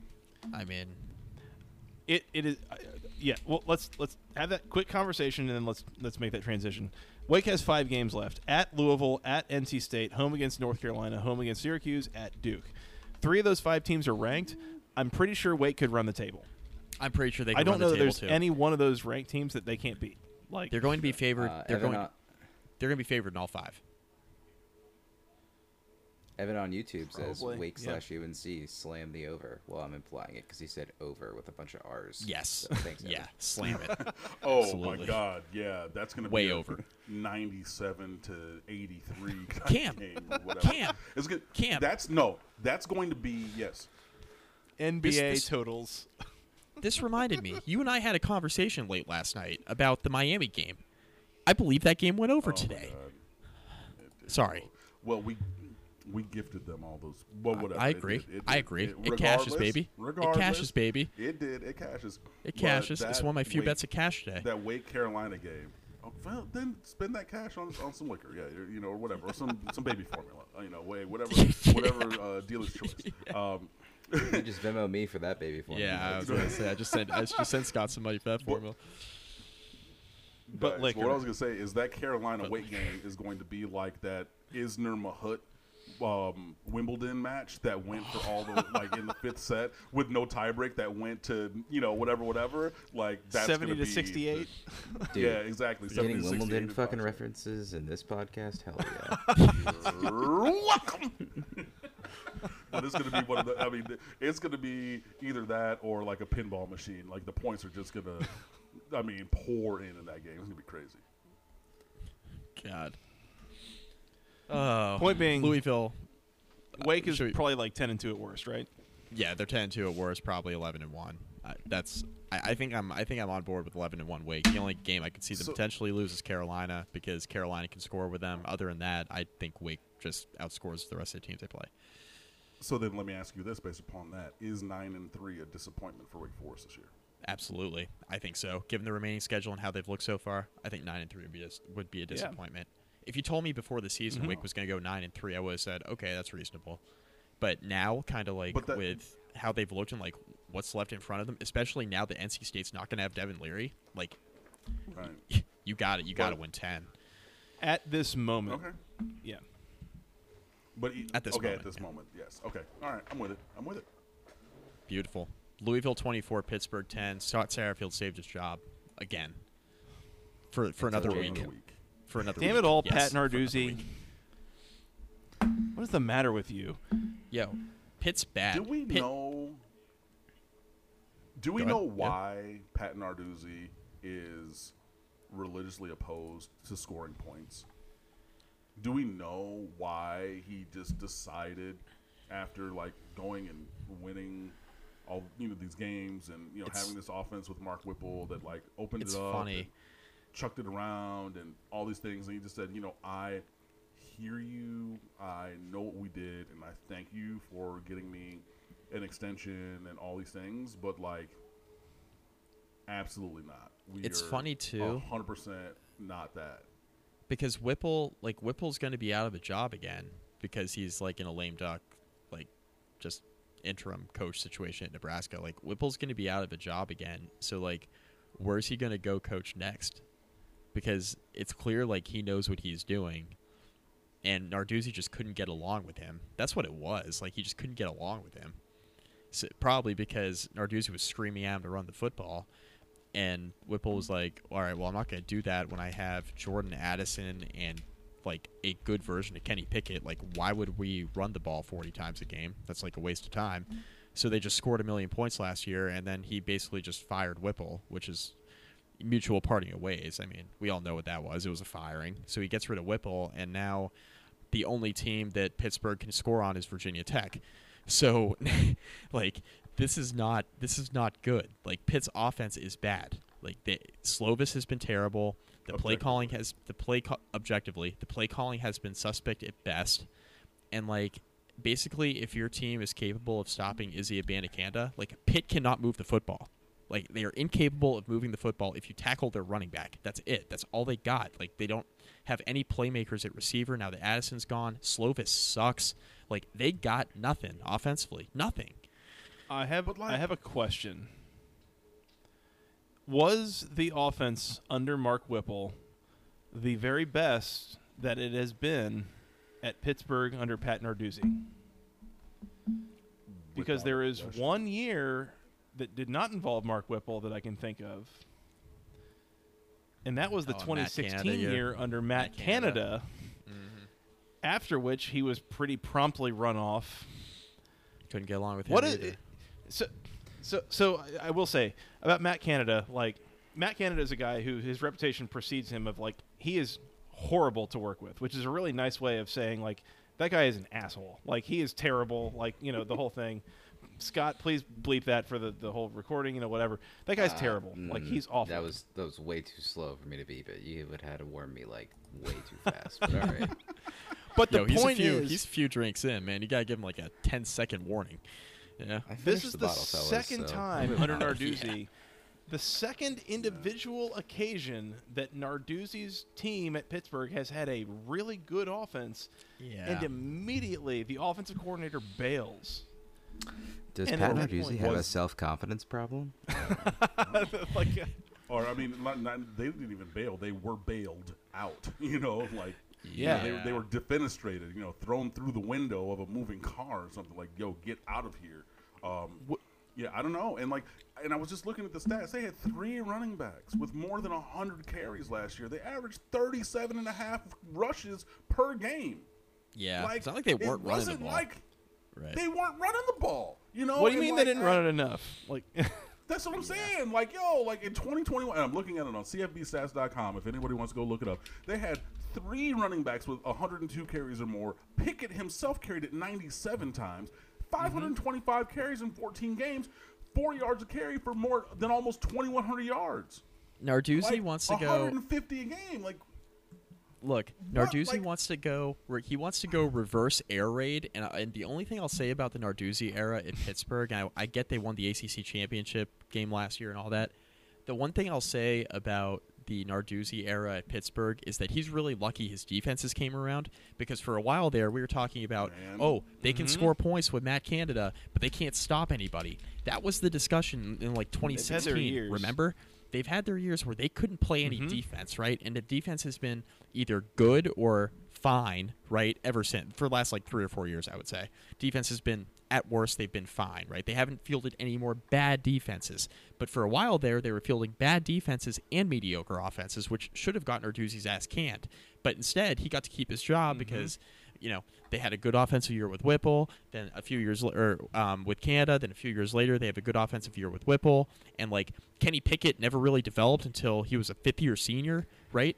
Like short of that Miami game as a freshman where he comes in off the sorry Cam when he comes in as a freshman and like has that one game like he didn't really have anything to hang his hat on basically until last season would we all agree like he was a pretty mediocre quarterback until last year he hung so his, like he Yeah. hung his He hat on went he went from 2017 Miami undrafted to game. first round Yeah. pick. So I'm just I'm just saying. yeah well yeah You know? Dude, Yeah. my brother, my brother-in-law is a Steelers fan, and he's like gung ho about That Kenny sucks. Pickett. And I keep telling him the whole thing about the the headstone joke we had of.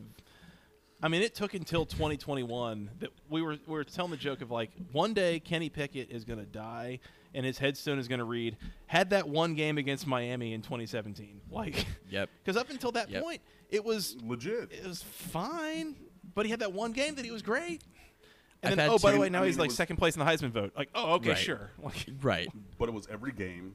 You know, it was every broadcast. Like, oh, hey, like, yeah, this is Kenny Pickett. You remember in 2017 when Miami was 10 and 0 and undefeated and a game away from the. Bro, Cool. it's 2020. We're all at home watching this. know what Why I are we talking about the game three years ago? Like, yeah Right. Yeah, we've Yeah. been home for a year and a half already at that point, and you know whatever. And like, it. but I mean, yeah, I just don't know why. and I, I get that everybody has to have their preferred paradigm, their their optimal version of their system and their program and everything. Right. But when you have this slightly altered version of your program, Narduzzi, where you actually like, I don't know, enjoy going out there and moving the ball, getting yards and scoring points, the program is infinitely better. But Yeah. you actively choose and elect to not do that out of what pride you know like scott said you know does he have an ego problem or a, a lack of or a control issue or whatever like i mean Yeah. I, I mean, like, look, everybody has a ver- like some kind of ego. Like, I'm not going to say that like everybody should be completely selfless or whatever. Like, look, Guilty. We all have egos, but like, you're doing that. Like you're literally cutting off your nose to spite your face. Yeah, like it's you're, self-sabotage. You're making your Self-sabotage. performance worse. Why? Yeah. I had the runner up in the. Heisman, and I won the conference, and that's not good enough. Or we didn't do it my way. Or Right. I, That was not bizarre. representative of Pitt football. And what we're going to do is we're going to get back to the foundations of this program and passing the ball like that. I'm going to tell you right now, my name is- is not Pat Narduzzi if we're not going to not do that anymore. and we're gonna go seven and five. Damn it! Like, That just makes me think of like, did Addison leave because of Narduzzi, or did he leave because of Whipple? Oh man. Oh man. We can have. Let's let's start. That boy got in the transfer portal Go, real Scott, quick. I was gonna That's all say. I'm saying. I was gonna say, gentlemen, let's start a dialogue. Um, That boy hit the transfer portal about one week after Mark Whipple was fired. we're gonna All start. We're gonna start a dialogue. I love how um, when when Pitt when Pitt beat Virginia Tech's ass in the second half of that game about a month ago, that the prevailing thought from some Virginia Tech fans somehow some way came out to oh maybe Narduzzi knew what he was doing when he fired Mark Whipple because. Oh, he knew he had those running backs who could run like he know they, he knew he had a Izzy Abanikanda that deserved more carries, and you know what? Maybe he made the right decision bruh. No, oh. Virginia Tech's defense is some asshole, and that's the only reason why Izzy Abanikanda ran for 300 yards and, and was like setting Tony Dorsett records. Like this was not. This is a one-off game. Like this offense is still terrible. It was still the wrong decision to like let Whipple go. Like you bring in Kedon Slovis and like hope he emerges as like the four or five star recruit that he was coming out of California, and he wasn't. He was bad at USC. He's been bad at Pittsburgh. Shades of Max Browne. This guy's terrible, mm-hmm. man. Like he's not. He's not very good. They got nothing. yeah, Max good. Brown. Is that gross? Is that is that gross, Cam? Max Browne. That- not throwback. that- that It's felt- terrible, That isn't felt, it? that felt that felt bad. A lot of What parallels there. A lot of parallels there too. USC to Pitt, and both of them are just But you- terrible. But you want to know something else, though. All of these teams that we're talking about going to beat Miami this year. oh, yeah, Every absolutely, it all absolutely, comes back to. Miami. Last one. absolutely. I mean, it doesn't always. I just wanted to let you know that I'm a Miami alum and I run a Miami website, and I just want to let you know that we're going They're unequivocally, they're unequivocally Izzy one of the four worst teams in the ACC. Miami, unequivocally. They're so bad. Dude, we're running out of room for people to be the four worst teams in the ACC. Like, there's a lot of teams trying to get in that club. We're having Yeah, a we're- playoff for the bottom 4 so it's Virginia and us, us being Miami, and Virginia Georgia Tech, Tech. and Boston College. Virginia Tech, Tech. Oh, Boston there's five. College, Five running for the bottom four. Uh, Goodness. Oh man, Louisville on certain weeks looks okay. Other weeks, they're in the running. yeah. Might be driving the ship. Uh, I say, what, what's what's the aw- what's the award going to be like if you end up like getting one of those four bottom of the barrel? Oh my God, is this a new segment? We have like our bottom of the barrel playoff here. like we have our. I mean, we're gonna have to have something to cling reseeded on every to. week. I mean, we're gonna have to have something to cling on to when the coastal division is no more.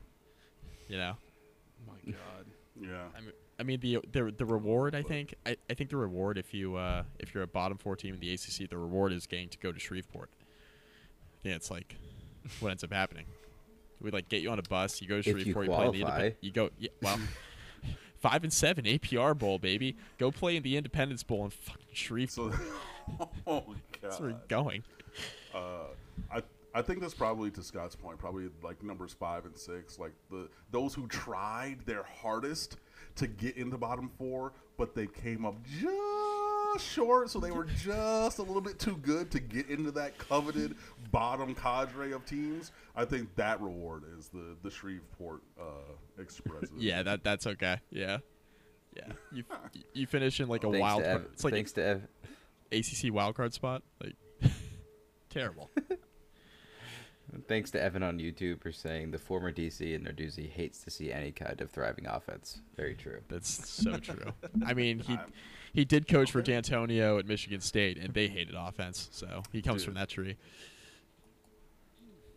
Yes, yes, yes, yes. I Should try Pitt so fire hard to keep Pat an open Narduzzi? mind to. Oh God. I mean, really, they should, but like they Yeah. won't. At least not this year. Yeah, you can't do it this year. They didn't recently extend him or anything, did they? Probably think they did. because everybody has to have at least you know the four year, five year window from where they're recruiting, just so that negative recruiting topic automatically is taken off of the off of the, the table. With Uh, one signed- oh, interesting God. exception. Oh, Oh, wait, God. wait, wait. Do you want to know? Yeah, yes, yes. He Scott, signed a new contract through 2030 in March of this year. No way. The best March part. 28th, 2022. Listen, listen. The best part, the best part about this is that Pat Narduzzi is only slightly better than Steve Addazio. That's the best part about this, right?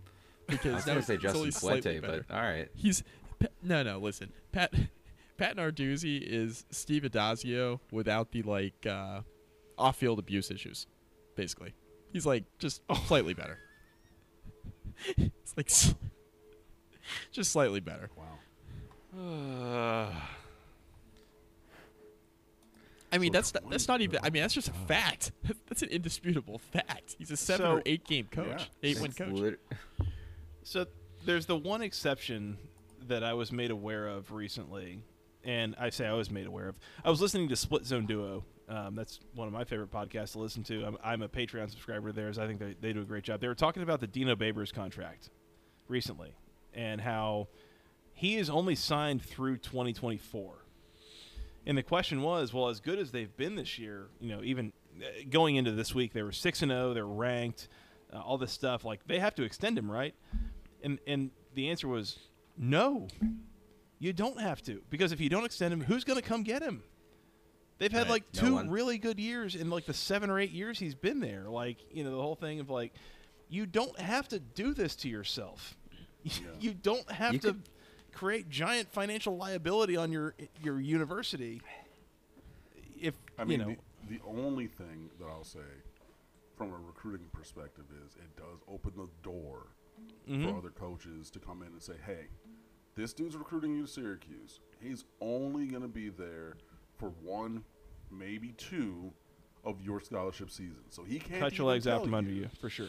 That he's Yep. going to be there concretely because he doesn't even have a contract for when you would be, you know, whatever, sophomore, junior, senior, whatever it is. So, on that perspective, pretty exclusively, I think it makes sense to extend a coach to four years out. Now, obviously, you might want to put in there, you know, information about the buyout thing. Be like, hey, the buyout's going to stay pretty consistent, or it's not going to. I mean, no Jimbo Fisher, you know, no fully guaranteed 95 over 10, Right. You know, or anything like that. Yeah, But- they're regretting that. By the way, like they lost again today. They did? I Yeah, see yeah, they Oh, lost South yeah, Carolina. did. They lost South Carolina. Oh yeah. um, and fighting that- Shane Beamers. that It's getting late early. game of Miami and Texas A&M was Spider-Man looking at Spider-Man and not in the way that either one of those programs would have liked or thought. I mean, both at three and four, both you know, playing pretty poorly, you know, and I mean, obviously by the results and everything, like yeah, it's uh, yeah, it's getting. I mean, even if it is getting At- late early for Jimbo, he's they're going to pay him all of his money. So Absolute Fully shame. guaranteed. Oil prices are what they are right now. right, Mm-hmm. Yep. I'm in. Gotta get that. Gotta get that A and M oil money to buy him out, which they they always find the money. That's a hell of a banana stand, but I don't know, man. Like that, that is so much money. They It's a- found the money for that recruiting class this last year. I'm telling you. Mm-hmm. But but that There money and the Jimbo Bio money are different kinds Mm-hmm. of money. Yes. I know we're talking about money, which what I'm about to bring up doesn't equal the same thing, but contract wise, I'm kind of trying to hmm. understand what you guys think Mike El- Mike Elko might get from Duke after this season. Ooh, is he gonna that's get a, a Fuente? question. Is he gonna get like a Fuente type I think he extension? might.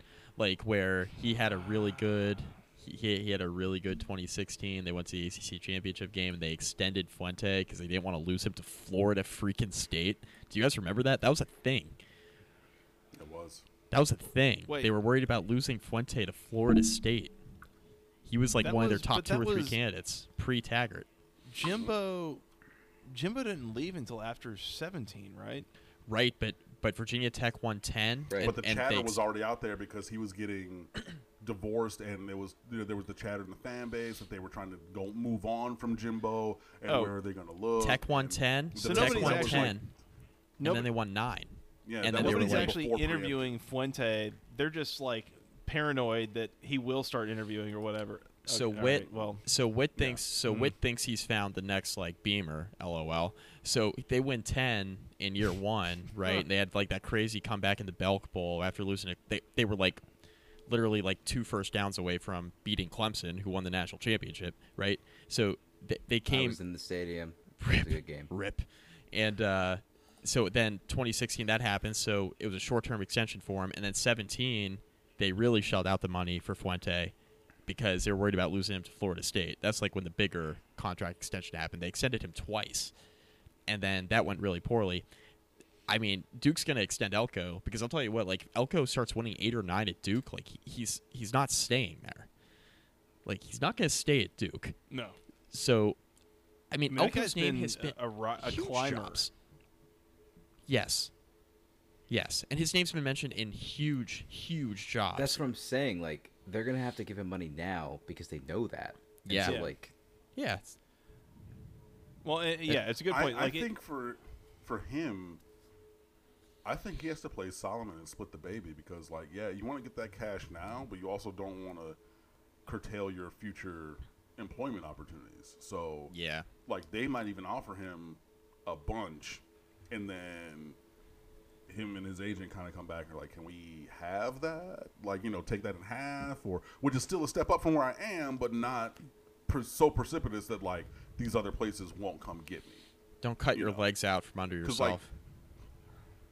Right. I mean, l- and, and let's be real. Like, yes, Duke beat Miami today. We turned the ball over a million times. The, like, yeah, they're better than us this year. And They're know, still Duke. Us three times in the last five. Sure, fine. This is not a terminal job. This is not Duke basketball. This is Right. not a I got here and I'm never leaving Yeah. this seat Yeah. job. right. You know, Right. so you know you cannot overlook that. well, I it think was we for talked Cutcliffe, about- but we put him out to, out to pasture years ago on this podcast. So you know that's Oh, yeah. whatever. But anyways, Oh yeah. Mm, Well, yeah. Well, I think Mike and Joey even talked about this when Elko got hired. I think like it's a job where you, you're gonna leave within three to five years if you did well or less, and you're gonna get or you're gonna get fired and be like, well, you tried it, Duke. It doesn't matter. It's it's the same. It's it's So, like I the Bo- it's like the Boston College job. It's like a really hard job. So like if you go there and win, you're going to be in contention elsewhere. Same with Syracuse. Like Syracuse is in that category too. Remember when Syracuse won with Dino Babers? What was that year two? Was that year two or year three, Joey? When they won ten with Dungey. Was that year two or year three of Babers? three. That was I year three he of was- Babers, right? I think it was 2015 was his first year there. Yeah. So that would have been year three of Babers. Like we had the same conversation. We're like, okay, he won ten. Like if he consistently does that, then like why is why would Babers be staying there? Because he came over from Bowling Green. He was like the he was a hot name for a P five job that year, and he took the Syracuse one. Everybody was kind of scratching their heads, and he's still there. But it's like one of Wait, those Mike. jobs. Yeah. you say Bowling Green? Oh yes, I did say Bowling Green. Oh, the the the sound didn't play. Ah, It's damn. okay. Didn't We're play gonna for try again later. Oh. Ah, we get send more Next emails time. now to Riverside. I will Done. say the the trajectory for Mike Elko has been astounding. I mean, in the in the in the lifespan of this podcast, right? So before we started this podcast, he was Dave Clawson's defensive coordinator at Bowling Green, And then when Clawson got hired at Wake Forest, he came with him. And then in 17, he gets hired to be Notre Dame's defensive coordinator. 2018, he gets hired to be Jimbo's defensive coordinator at A&M. And now in 2022, he's Duke's head coach.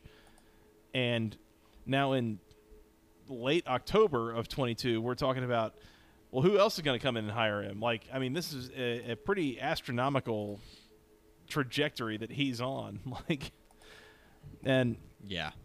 I don't know. The thing is, like, the, the thing that continues to amaze me is, like, my expectation of Duke this year was really low. Like, they've been bad the last couple years under Cutcliffe, and then what Britton Brown and Jake Bobo and uh, you know a few of the big playmakers they had bailed, like you know transferred or graduated or whatever, and it's like, oh, this is going to be a totally like just desperate situation to get through 60 minutes, 12 games a year. Yeah. Oh, and by the way, they're going to make a bowl game now. Like what? Like hold on. Right. Like Right. some of the games they pulled off has been astounding. Yeah. Man, making a bowl game must be nice. I- yeah, I was gonna say I can't relate. Right? Can't relate. Yeah. Wouldn't know the feeling. Yeah. Be me, right? Could be my team. Yeah, that's right. That's right. A lot of self-esteem on this podcast right now. Uh, I mean, there, we have four. We have four people on this podcast right now, and none of them are making a bowl game. Like none of our three teams are making a bowl game. no. Not a single one of our alma maters is gonna make a bowl game. Tech's chance evaporated on Thursday night when uh, Jeff Sims got hurt and they started. Well, they, they stepped out of bounds instead of trying to throw a pass.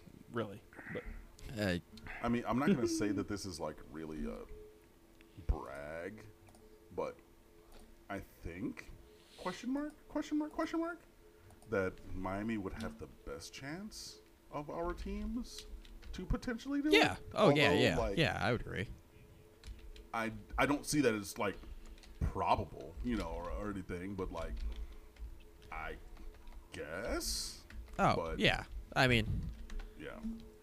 Miami's got it together. Well, that, that- it sounds funny saying that after today. Miami's got it together enough where like all they gotta do is put like a couple solid games together. Really. Um, well, more than a couple. I mean, when they play few. Virginia But- and Georgia Tech, somebody has to win those games.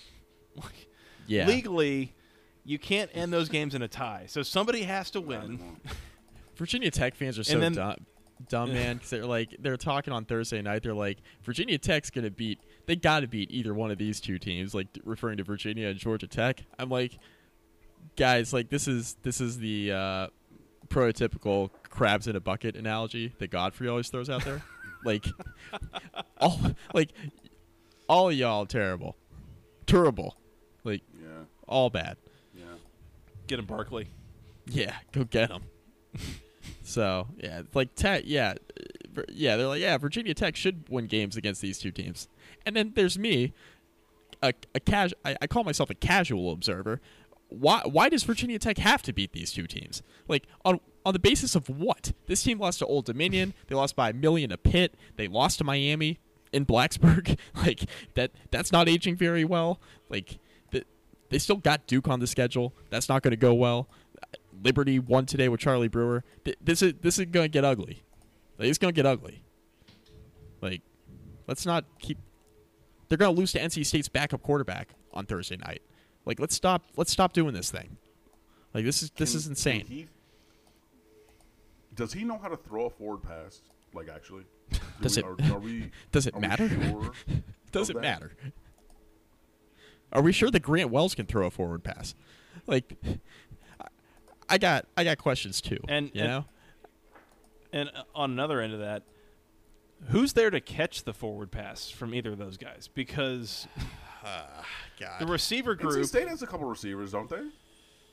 I mean, there's I mean, Thayer not like Thomas, superstars, but Thayer Thomas. look, and then that's a name who's been what second team or honorable mention all ACC. Like that's more. That's a damn sight more than Virginia Tech, respectfully.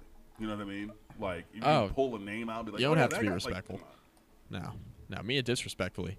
Virginia Tech's got no, they got nothing in the bag offensively. They don't got anything in the bag. They got no tools that they're. They, Malachi Thomas is okay at running back, and Keshawn King's okay at running back. They they but they're run behind a bad offensive line. Quarterback's bad. Receiving core's bad. Tight ends are bad. Like they got nothing.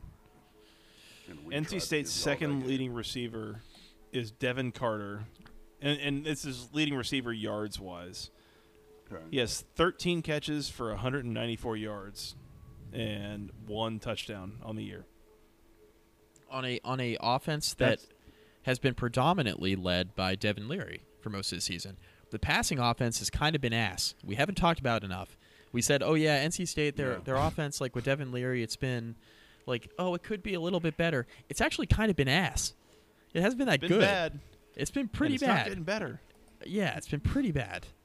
Like I mean, it could be better, obviously, but like, yeah, they they went to that like supreme dink and dunk stuff, and I mean, he could he was accurate enough to like put the ball there, but like, you know, you're you're, you're playing the game, you know, going back to what I said earlier about you know like a, a Jeff Garcia offense as opposed to a Jake Garcia offense. They're playing everything from seven yards and closer to the line of scrimmage. Like they're you know, dinking and dunking and throwing screens and you know, uh, you know, like bubbles and slip screens, now screens. Like um, they're doing all those kind of things. They're not doing anything of any kind of vertical consequence, really.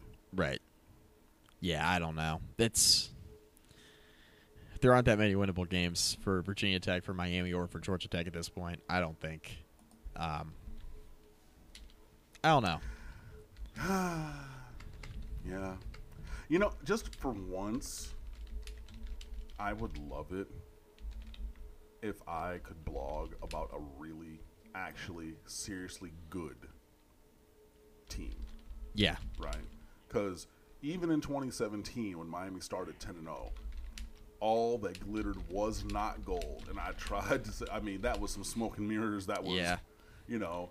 We had we had a running bit. I mean- mean, we had the running bit on this podcast because Cam, we had you on that year like several times. We had this running bit where you would just like you'd come on the pod, you talk a bunch of smack about how bad Notre Dame was or how bad Virginia Tech was because I kept picking against Miami, but like. Then after like the jo- after you got your jokes off, then you're like, nah, but really, this Miami team's not that good. Like their defense, the defense is forcing a bunch of turnovers. Offense isn't really any good. Like the offense can't really all bark and no bite at quarterback. Like this is Yeah. not. You, you were trying to warn people for months that once they played like a the real team, whole- like it whole wasn't going to go well. And, and, and, you know, it's shades of that again because in that Pittsburgh game, you know, that one game that Kenny Pickett had in 2017, Joe, you remember that one? Yeah, it was great. Um, That one Pittsburgh game. just decided that one game they're going to play press man on the outside. They're going to, you know, crash to the inside zone, uh, you know, by bringing the uh, the linebackers in the, the A or B gaps, uh, whichever one that they had identified based upon Miami's formation, and be like, we're going to play cover two shell over the top, and you're going to have to hit some throws. And Malik Rosier's not was not a very talented Not it. player and was unable to do so. But Not even it. this year, you've seen that same defense be employed by Miami opponents, and it just like keeps going and going and going. And like, you know, I just I say that to say that like I've been running State of the U for a decade now, eleven years or whatever, and Miles I'm a Miami alum. In case you guys who are listening forgot, like I went there from 2004, like the actual glory days and everything. So I bleed orange and green and all this stuff, and creating content. Like I would love the new challenge for me of a really good potential championship cal or you know like playoff caliber Miami team to like talk about and create content about and like da, da, da, because like you can do this stuff when the teams lose and it's in a, in a way it's easier because you're always like okay well this is wrong and fix this and this is wrong and fix this and what you know, but like I would love the challenge of a really good team to like talk about and I don't think that that's too much to ask, but apparently it is because again, even the one year that they were successful in terms of game result, they were not good. And I'm a pragmatic person, and I, I keep it 100. So I was, you know, evaluating the performance and, and critiquing it as such, and people were very upset with me Yes. for, you know, how in the world could you critique that four point that against a what three and nine Carolina team or two and ten trailing at the half and having 78 yards of total offense. And then I'm critical of that because it took us finally dialing up a double move to Jeff Thomas on the first play of the second half. Malik Rosier triple pumped it because he couldn't believe. Okay, wait, is he? Is he? and then What he threw it as far as he could. High school And, open. uh, you know, right? I mean, no, he was yeah, because that that defender was like, I mean, because again, in the same way, like I'm talking about with the NC State offense, when you're running everything from ten yards and down, they're jumping everything. You know, so oh, you're gonna run you, a stop route, you're gonna run spot, you're gonna run out, you're gonna run a curl. I'm jumping that. So when you do a hitch and go, now they've already jumped the hitch. If you go, you should be gone. And he was butt naked, wide open, but winning that game eventually by 17 points against a putrid Carolina team. And I say, mm, it should not have been that tough for 35 minutes. You can say, well, you know, Cam, that it, fine, okay, we're watching different games. So, I mean, I don't know. That's my soliloquy on that. Should have hired Jamey Chadwell. Christ. Should have hired Lane Kiffin. and I wrote it in 2015. It still lives on the website. That's where the hashtag mm. Let's Be Jerks came from, because I said it then. And in the words of the U. Kanye, if they hate, then let them hate and watch the money pile up. I'm telling you, Dog, like, hey, that's the The that the was only the one. the only thing that doesn't make sense is that Lane has never been a successful head coach in South Florida. Oh wait, no, he has. Oh, oh, oh, jeez. oh wait, he oh, checked that box. Oh, that's right. Yeah, I guess he had a couple pretty good years there at FAU. All right, yeah, you're no, you're right, Cam. All right, And look, he, you know, there was plenty of chatter that he would have left Ole Miss for the Miami job this this current or last cycle off season, like in the year of 2022. Like now, I know that you wanted Cristobal and he's an alum, and we're gonna go through that, and we're gonna fine, cool, I'm with it. Let's make it happen. But did you know his brother's a police officer in Miami, Cam? Oh my god. No, Mario. oh yeah, I was like, no, that's why I was like, what? But no, no, no. I mean, but but but Lane Kiffin, I mean, like that was, yeah.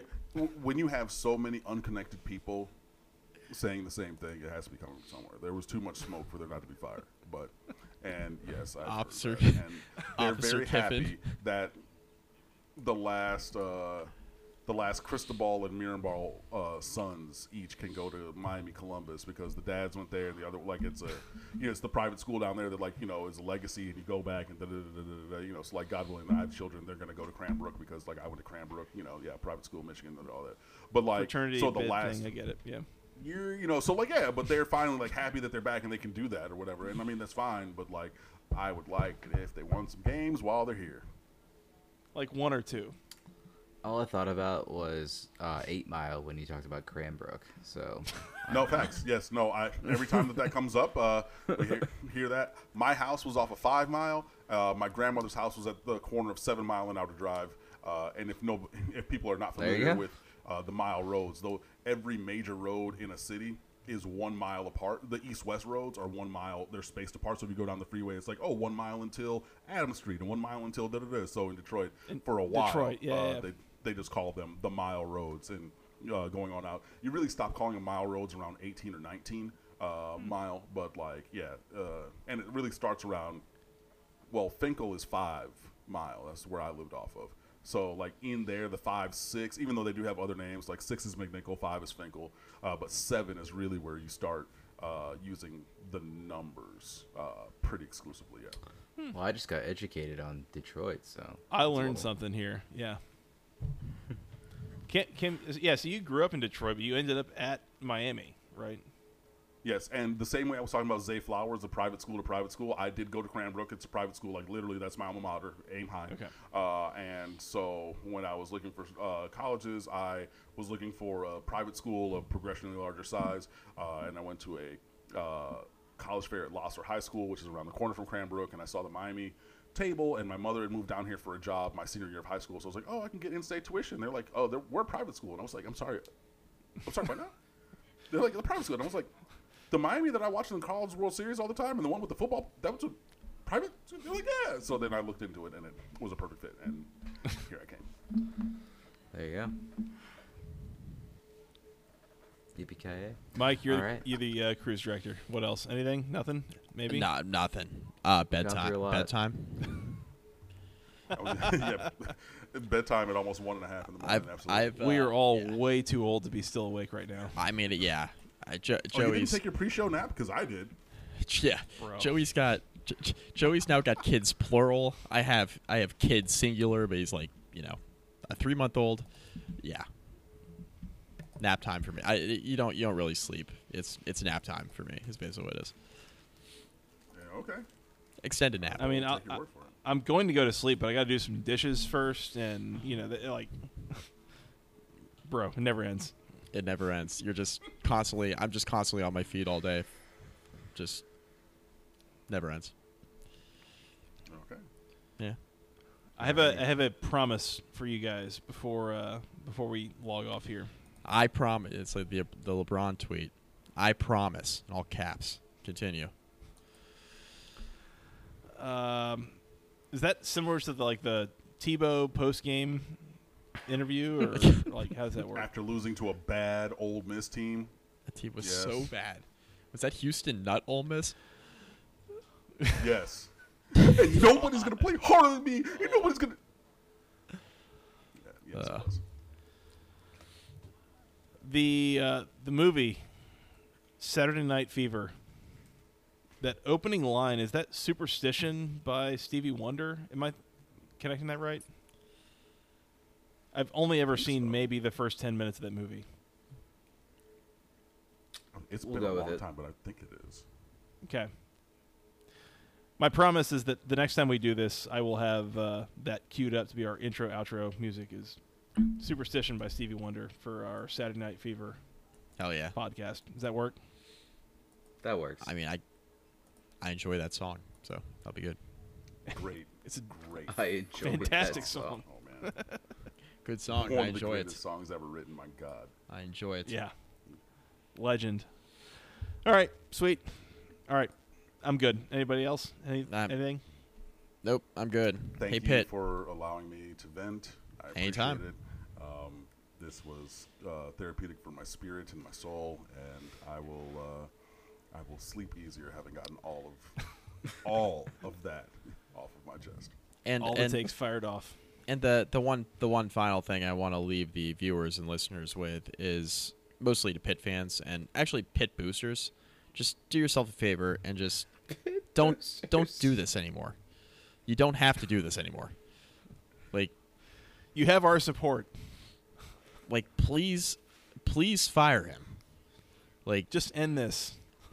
don't continue to do this. On the this. other hand, I I would like to say that everything is fine at Pittsburgh. You should leave it just as That's true. is. Good point. Uh, Leave it- are leave it no alone. changes that are needed, and we thank you for uh, just your consistency to uh, the kind of program that you have.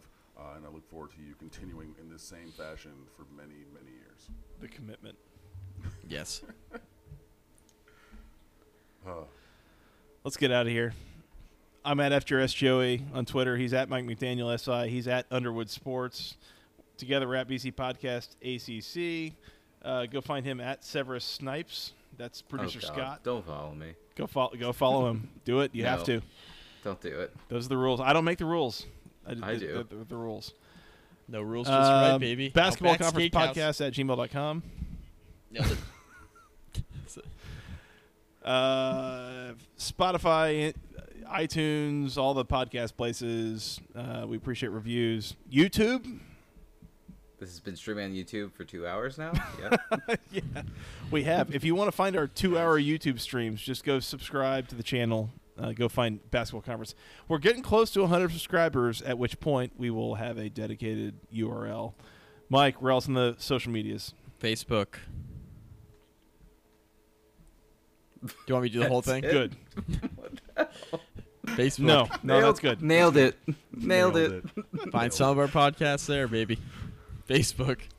The Ask a longest question, get an social. I love media it. ad known to man. Facebook. Facebook.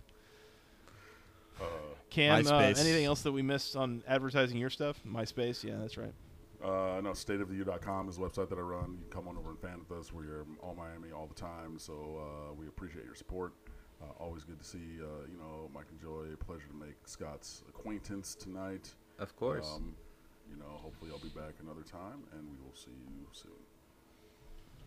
There is. I, I, I- I don't think that there is another article on the internet that is as good of a recap of Miami football games as Cam's good, bad, and ugly article on State of the U after every Miami football game. So if you want to just get a quick glance of like what happened and how do we feel about it, go to stateoftheu.com after the game and check out that good, bad, and ugly article. It is phenomenal, and Cam does an incredible job with it. And you get all the uh, the emotions and all the the feelings with it as well. So it's just it's the perfect encapsulation of like what happened and how do we feel about it. It's it couldn't be any work. It couldn't it couldn't be any better. Sorry. Well, I, I appreciate it. No, that's a, a piece that has become like the, the pinnacle, I think, of uh, post game commentary across the, the Miami internet. So, uh, yeah, I Mhm. take a lot of pride in that. I, I could, you know, outsource that to another contributor, but no, that's become my personal baby. So, as long as I'm still running the site, I, I do that, and I really do appreciate that. So, uh, but I mean, there's plenty of other great stuff there as well. But uh, yeah, no, that, that's uh, what we do and how we do it. Um, and yeah, come on over and fan with us and see if it's free. And if not, I mean, like, hey, when we talk about all the games, so even if you're not a Miami fan, uh, if you're a Duke fan, like my best friend Nick in Detroit, who I'm going to send the good, the bad, and the ugly because Hey Nick. I don't know why. You know, he well, I do know why. He loves the color blue, and he loves the blue that Duke was. So when I was rooting for Carolina basketball, he was rooting for Duke basketball. But then he took that on as his holistic uh, sports fandom. Um, whatever. Uh, so I'm going to send that to him and be like, hey, you know, we were I talked about you know playing your team and everything. So uh, you know, and my good friend Phil went to Clemson. So after we play them, I will send that to him as well, which is going to be also full of lots of constructive criticism and feedback, I, I believe. But uh, no, I really do enjoy that, and uh, I appreciate you guys for for pubbing that. I really appreciate that. Shout out to Nick. Shout out to Nick. Mike, that's all I got. Anything else? Nah. We'll be back for the full recap later. Oh God, we will. Well, I told Mike we will, so you have to be. Dang it! I thought Cam, this was the full Cam recap. doesn't have to be. Run it back. I might call in from the, I might call in from the car on the way to daycare Monday morning. We'll see how that goes. That's fine. Showy in the car. All right. Yeah, yeah. We'll see that. Yeah. You haven't experienced me in the morning yet. It is uh, a rough scene. I'm not a morning person, but you know we'll get there. All right. For Mr. Mike McDaniel, Mr. Cam Underwood, Mr. Producer Scott, I am Joey Weaver. Thank you guys so much for listening. We'll talk to you again soon. Maybe next week on uh, Saturday Night Fever again. We'll see what happens. Until then, go ACC.